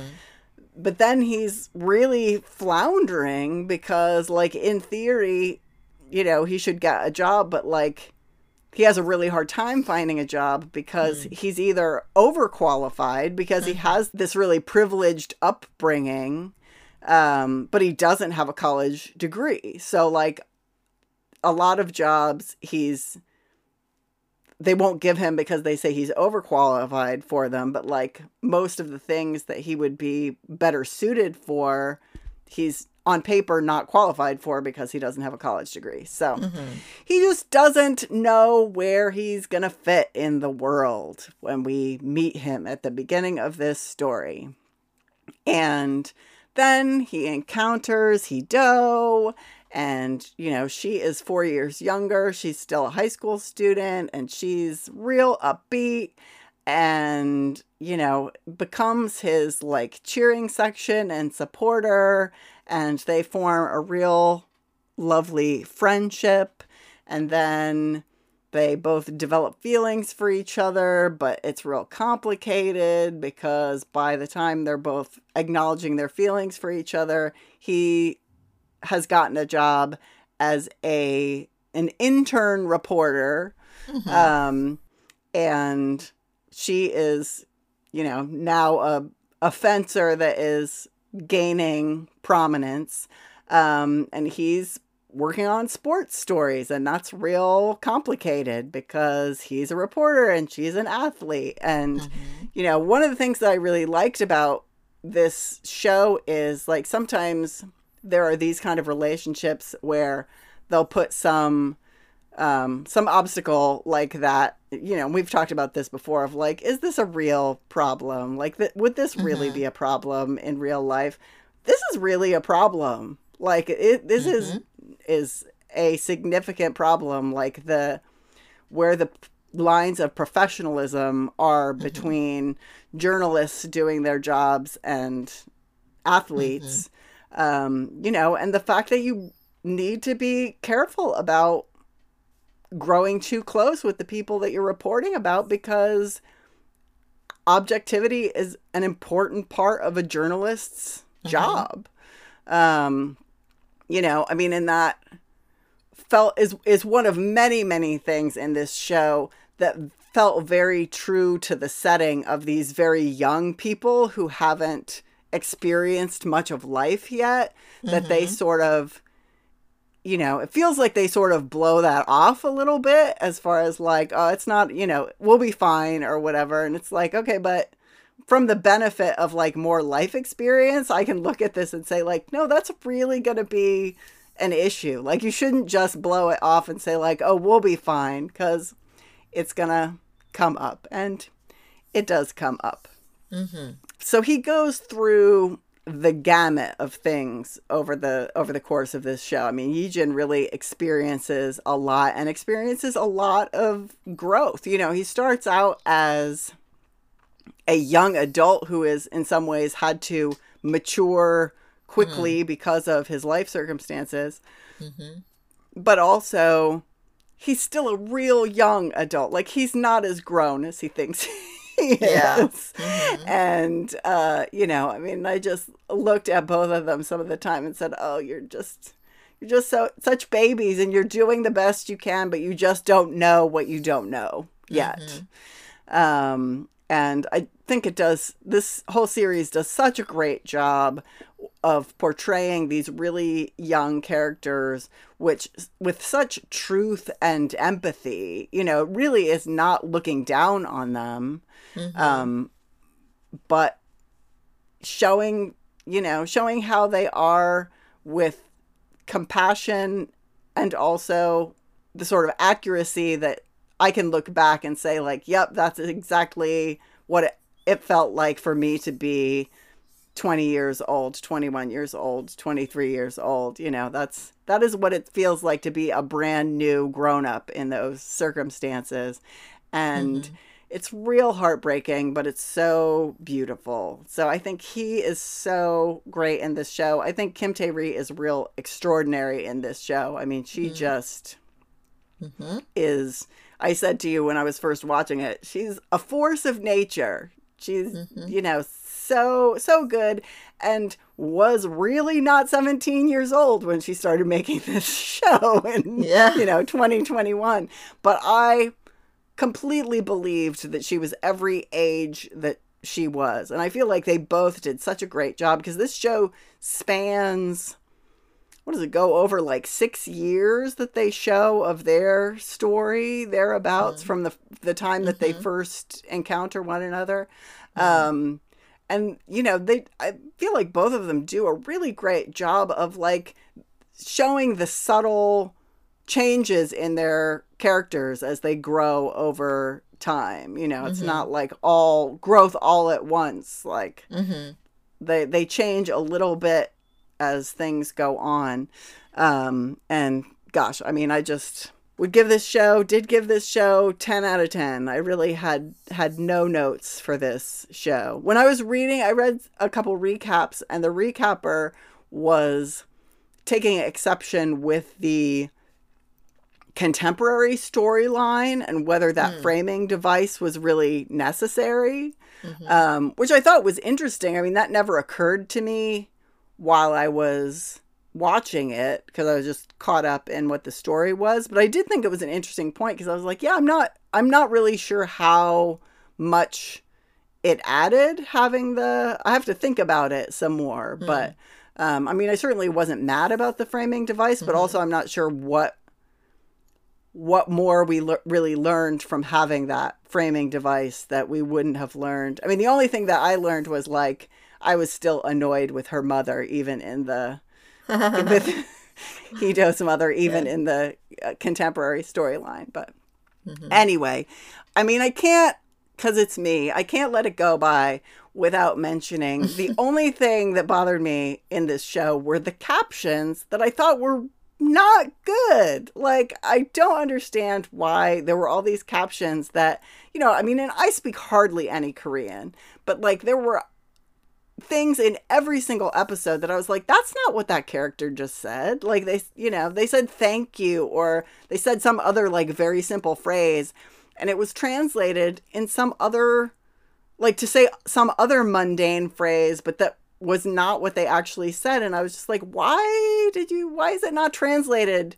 how what they actually said? Like the one that that really stuck with my mind for some reason was after the New Year's Eve of, you know, turning the millennium, New Year's Eve Mm-hmm. 1999, and he's walking her back to her house.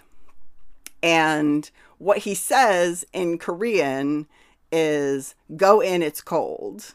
I mean, I like I say, I speak almost no Korean, but I understand enough to know that that's what he said.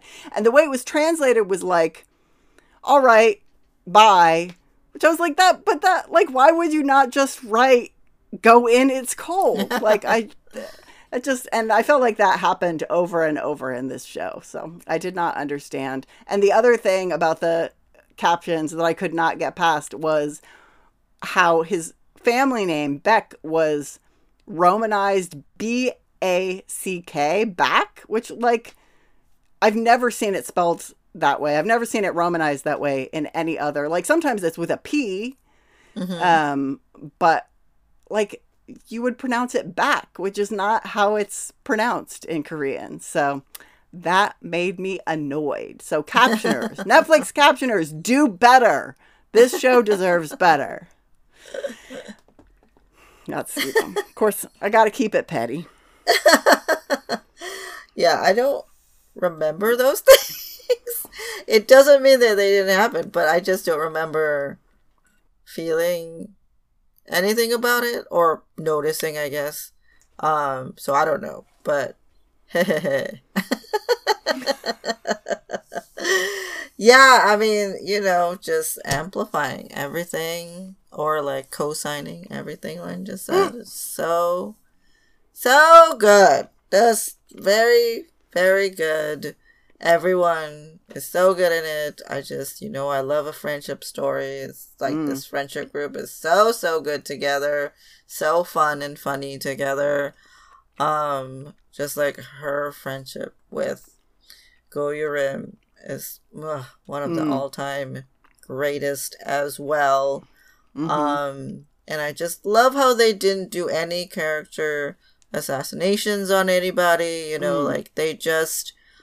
I mean, her little romance with Moon Ji Woong was like no big deal, and it was just like a really good soft thing, you know. And they got hmm. through the things they had to go through, and like he did all the things he needed to do to like keep them together. And mm-hmm. it just i just loved them so so much. I loved sungwon and how principled she is and how ultimately she was able to like stand up for her principles even mm-hmm. though it was like the hardest thing to do.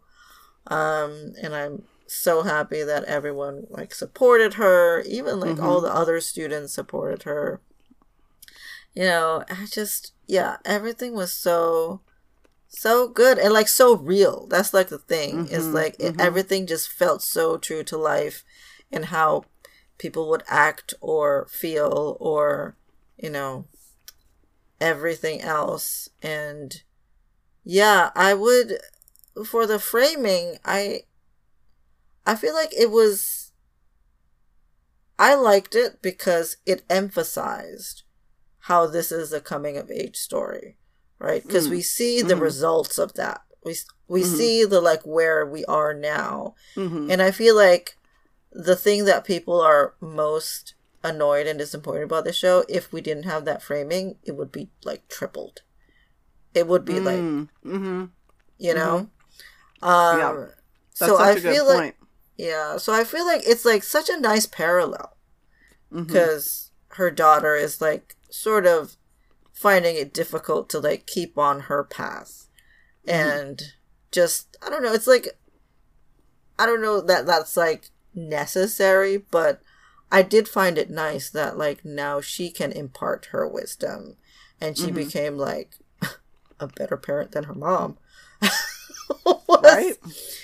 who was we've we like I did not like in the end. Of course, I'm like okay, right, but you could have talked more with her. you could have talk about use your words. I mean, You know- like actively withholding information that would have Mm-hmm. comforted comforted her daughter. That just Right. enraged me. Yeah. But then I like, you know, I just thought that even that part was like well done, even though aggravating. You know what I mean? Mm. Sure, like, sure. Yeah, yeah. I just thought like once you figure out like what is the deal with the mom, you're like, oh, oh, okay, Mm-hmm. we all make mistakes. all, you know, it's like it's very human. It's like so human. So I, you know, you're still mad at it, but you're like, but I understand. like I, I can like see like what happened. It's still like terrible, absolutely, Yeah. but the terribleness is not just like it's more nuance. Like it's not just like one like to me it's just not like a cardboard cutout of like here's the terrible things people are doing and just because Oh, they're yeah. terrible, you know, that like in another treatment it would have been just that and then right, right, sure. you just hate them. Right. yeah. so anyway, it's so good. It's just so good. It's so good. I agree. Great job, everyone involved, except you captioners. I'm looking at you with a side eye.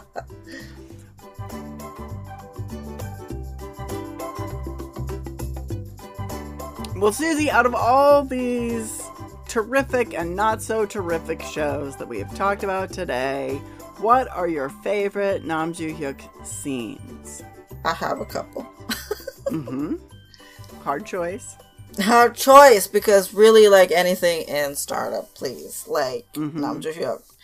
Um but in twenty five twenty one there's a moment like when he has been reporting for a while. Um there is the first time he has to like report on a sort of tragedy where Mhm. people died in like a terrible it was like a crane thing, right? Mhm. Like Mm-hmm. they were building something. They were building something. Right. That's- It's yes, not a yeah, yeah it it's was not a like a, construction a project. done thing. Right. Yeah, right, right. Right, right. And then this crane like came came Right. down. Um Yes. and people were like stuck and died and right. this kind of thing. Um and so like him like just the like helplessness and also I have to do my job, but I'm Mhm. like very, very sad for these people. But again, I have to do my job and feeling like it must feel so terrible to have to like interview people who are like in distress, you know? But him just like realizing people died. Like people died here and I have to right. confront this kind of death was just I really liked that scene and how he like portrayed all those different emotions and all that stuff. So I really liked that one. Yeah. Um and on like completely opposite Mm. emotional trajectory. it's like in weightlifting fairy when the splash happens. if you know, you know. I just that scene is so funny and it's so brilliantly done and like he's so funny in it because he's just like eh whoops yeah. and she's so annoyed and just you know like if you have if you've no idea what's about to happen you know it's like one of these cliche things that like turns out into something else and it's Right. it just makes it so much funnier just and this is like sort of at the cusp of them being friends right like it's like Mm. they've like sort of went into friendly territory and then like this happened and i don't know they just i just love like this is an example of like how their dynamic is so atypical Mm-hmm. which is Yeah. really like part of what's so lovely about that show. Yeah. Um, and like every time he he's a good boyfriend in that show, I'm just like, mm, you know, he's so good. Like when she like did the overnight protest, and he Mm-hmm. like even though they were like actually in a fight, he still came by and took care of her and gave her Mm-hmm. like a coat and warming things and uh it's just so lovely. It's Yeah. so lovely. Yeah, they're a great couple. I love them. What about you? What are your faves? Um, well, the one that I chose from Startup, and I mean, I did want to mention the bromance with Kim Seon Ho just because, like, there are so many delightful moments. Like, the one that pops into my mind is the texting business when he's like, "Don't write that." When when Ji Pyeong is like, "Don't delete that." One of my Um, faves from the Kim Seon Ho um mhm. Kim Seon Ho episode. yeah i mean that's a great and they're both and he's you know it's i mean it's so funny because that was the first thing i ever saw Nam Joo Hyuk in and now that i've seen him play all these different kinds of characters that he's like you know sometimes like real cool and suave and not at all like how dosan is um, so you know that's a real fun thing. But the the real one that i picked from startup i actually mentioned in the kim won Hae episode. Mm-hmm. kim won Hae plays dosan's father and there's a scene on the exercise playground which we don't really have a good i'm calling it that because it's not like a real playground but we don't really have a good name for it in english. Yeah. um you know if you know you know. It's like where they have the outdoor exercise equipment where you can go work out. Yeah. and uh they have a really great heartfelt scene where father and son sort of say a lot of things to each other that need saying but neither one of these characters finds it that easy to say things to the other one um, but it's a real great scene and both of the actors are really terrific in it and that's absolutely one of my favorite scenes from startup. And then I picked, I mean, this is just sort of a sentimental favorite, but uh, I picked New Year's Eve of the year 2000 Mm-hmm. because it is, to me, it is sort of like the, the apex of what my heart wants for these two characters. They both go through so much and through so many ups and downs in their like relationship with one another and with other people and you know just mm-hmm. with the world everything that's going on and new year's eve of 2000 so when it's about to be january 1st 2001 to me is like oh could we just stay in this moment a little bit longer than the moment that we have but we mm-hmm. still have we still have that moment. I mean again you know you said any scene from startup i feel like just about any scene from 2521 you could also say like the show is just so excellent in every regard that pretty mm-hmm. much any any scene could be a favorite scene but that's the one that i picked because even though i'm not at all mad about the way it ended you know there's a part of me that just wants 12 31 00 forever mm-hmm.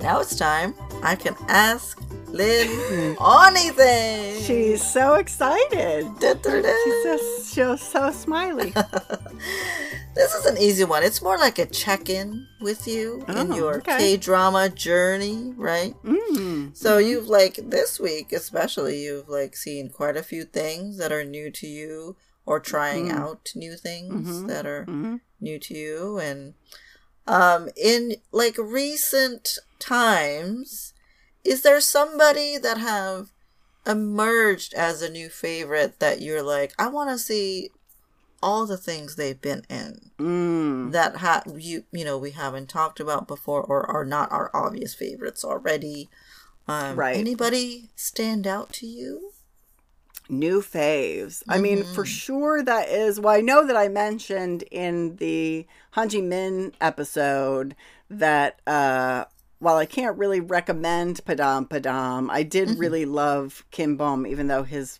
character also made me a little bananas at times in that drama. But everybody in that drama made me bananas. Everything about that drama made me bananas. Uh-huh. So um, I definitely am looking forward to, and things keep popping up that uh, Kim Bum is in, and I'm like, okay, I got you on my list, Oppa. One of these days, I'm gonna come back around. Um, let me see. Let me see. I really, really loved, uh, and I should look up the actress's name, but Sung Hwan, Sung Hwan in um, 2521. I just really, I loved that character. I loved that actress.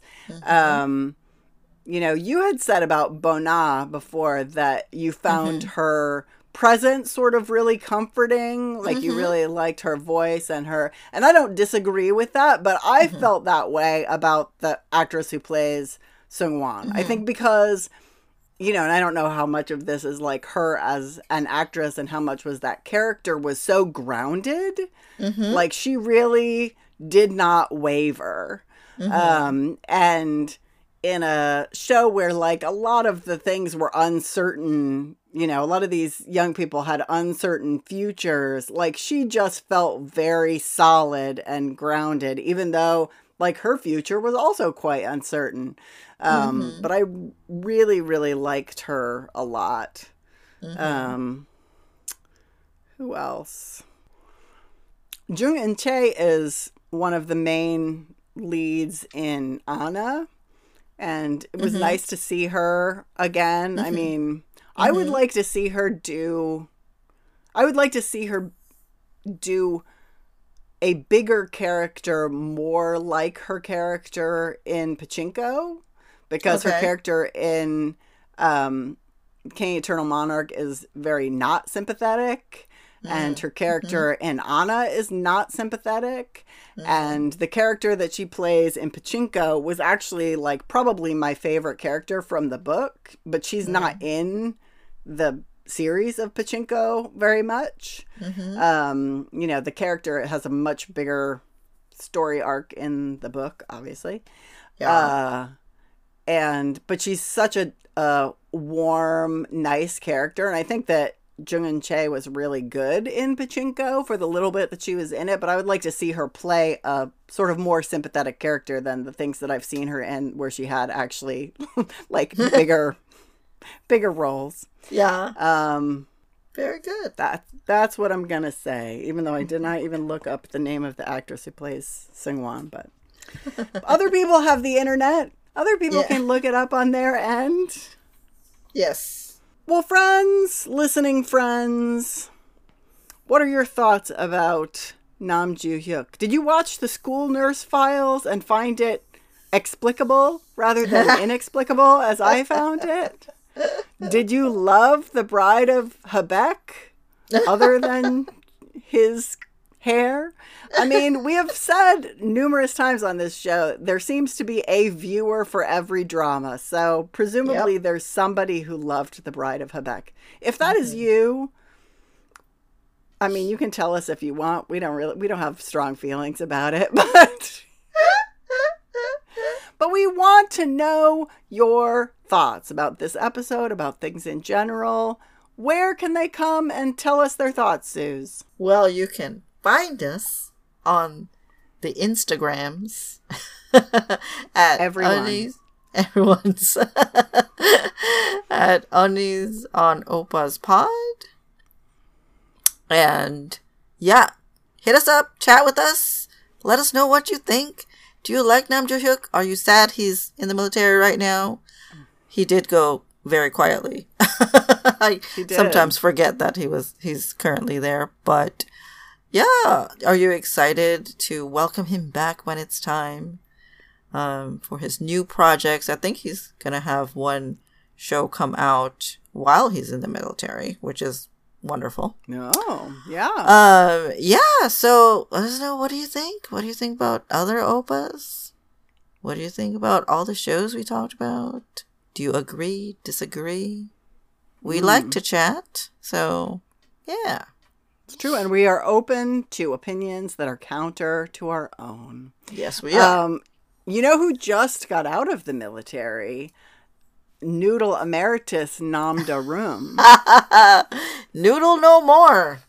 no, Who is in? I mean, out of the shows that we talked about, what? How many shows? How is many? Darum in? Right? He's. I mean, he's for sure in Startup. He's in startup. Uh, he is not in twenty five twenty one.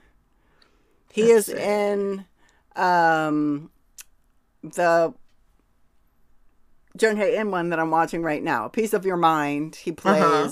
younger Jung Hae In version. Mhm. Uh, he's also in something else that I just watched. Oh, he's in that airport show where stars Oh. land. He's a younger version of Lee Je Hoon. He's everywhere, and now he's out of the military, so he's an official grown-up oppa so yeah. I don't. I'm gonna struggle with calling him that, but yeah. but I, I'm really looking forward to seeing what he's gonna do now that he's a big, big grown-up oppa. hmm You know, we love we love the oppas, the young oppas, the older oppas. We love them all because, as Kim Sun Young said in Reply 1988, "Josengamienda oppa nimnika." If they're handsome, you call them oppa. That's what we call them anyway. And that's what we're going to call them next time when we come back. So we hope that you will join us then. Until then, annyeong! Annyeong.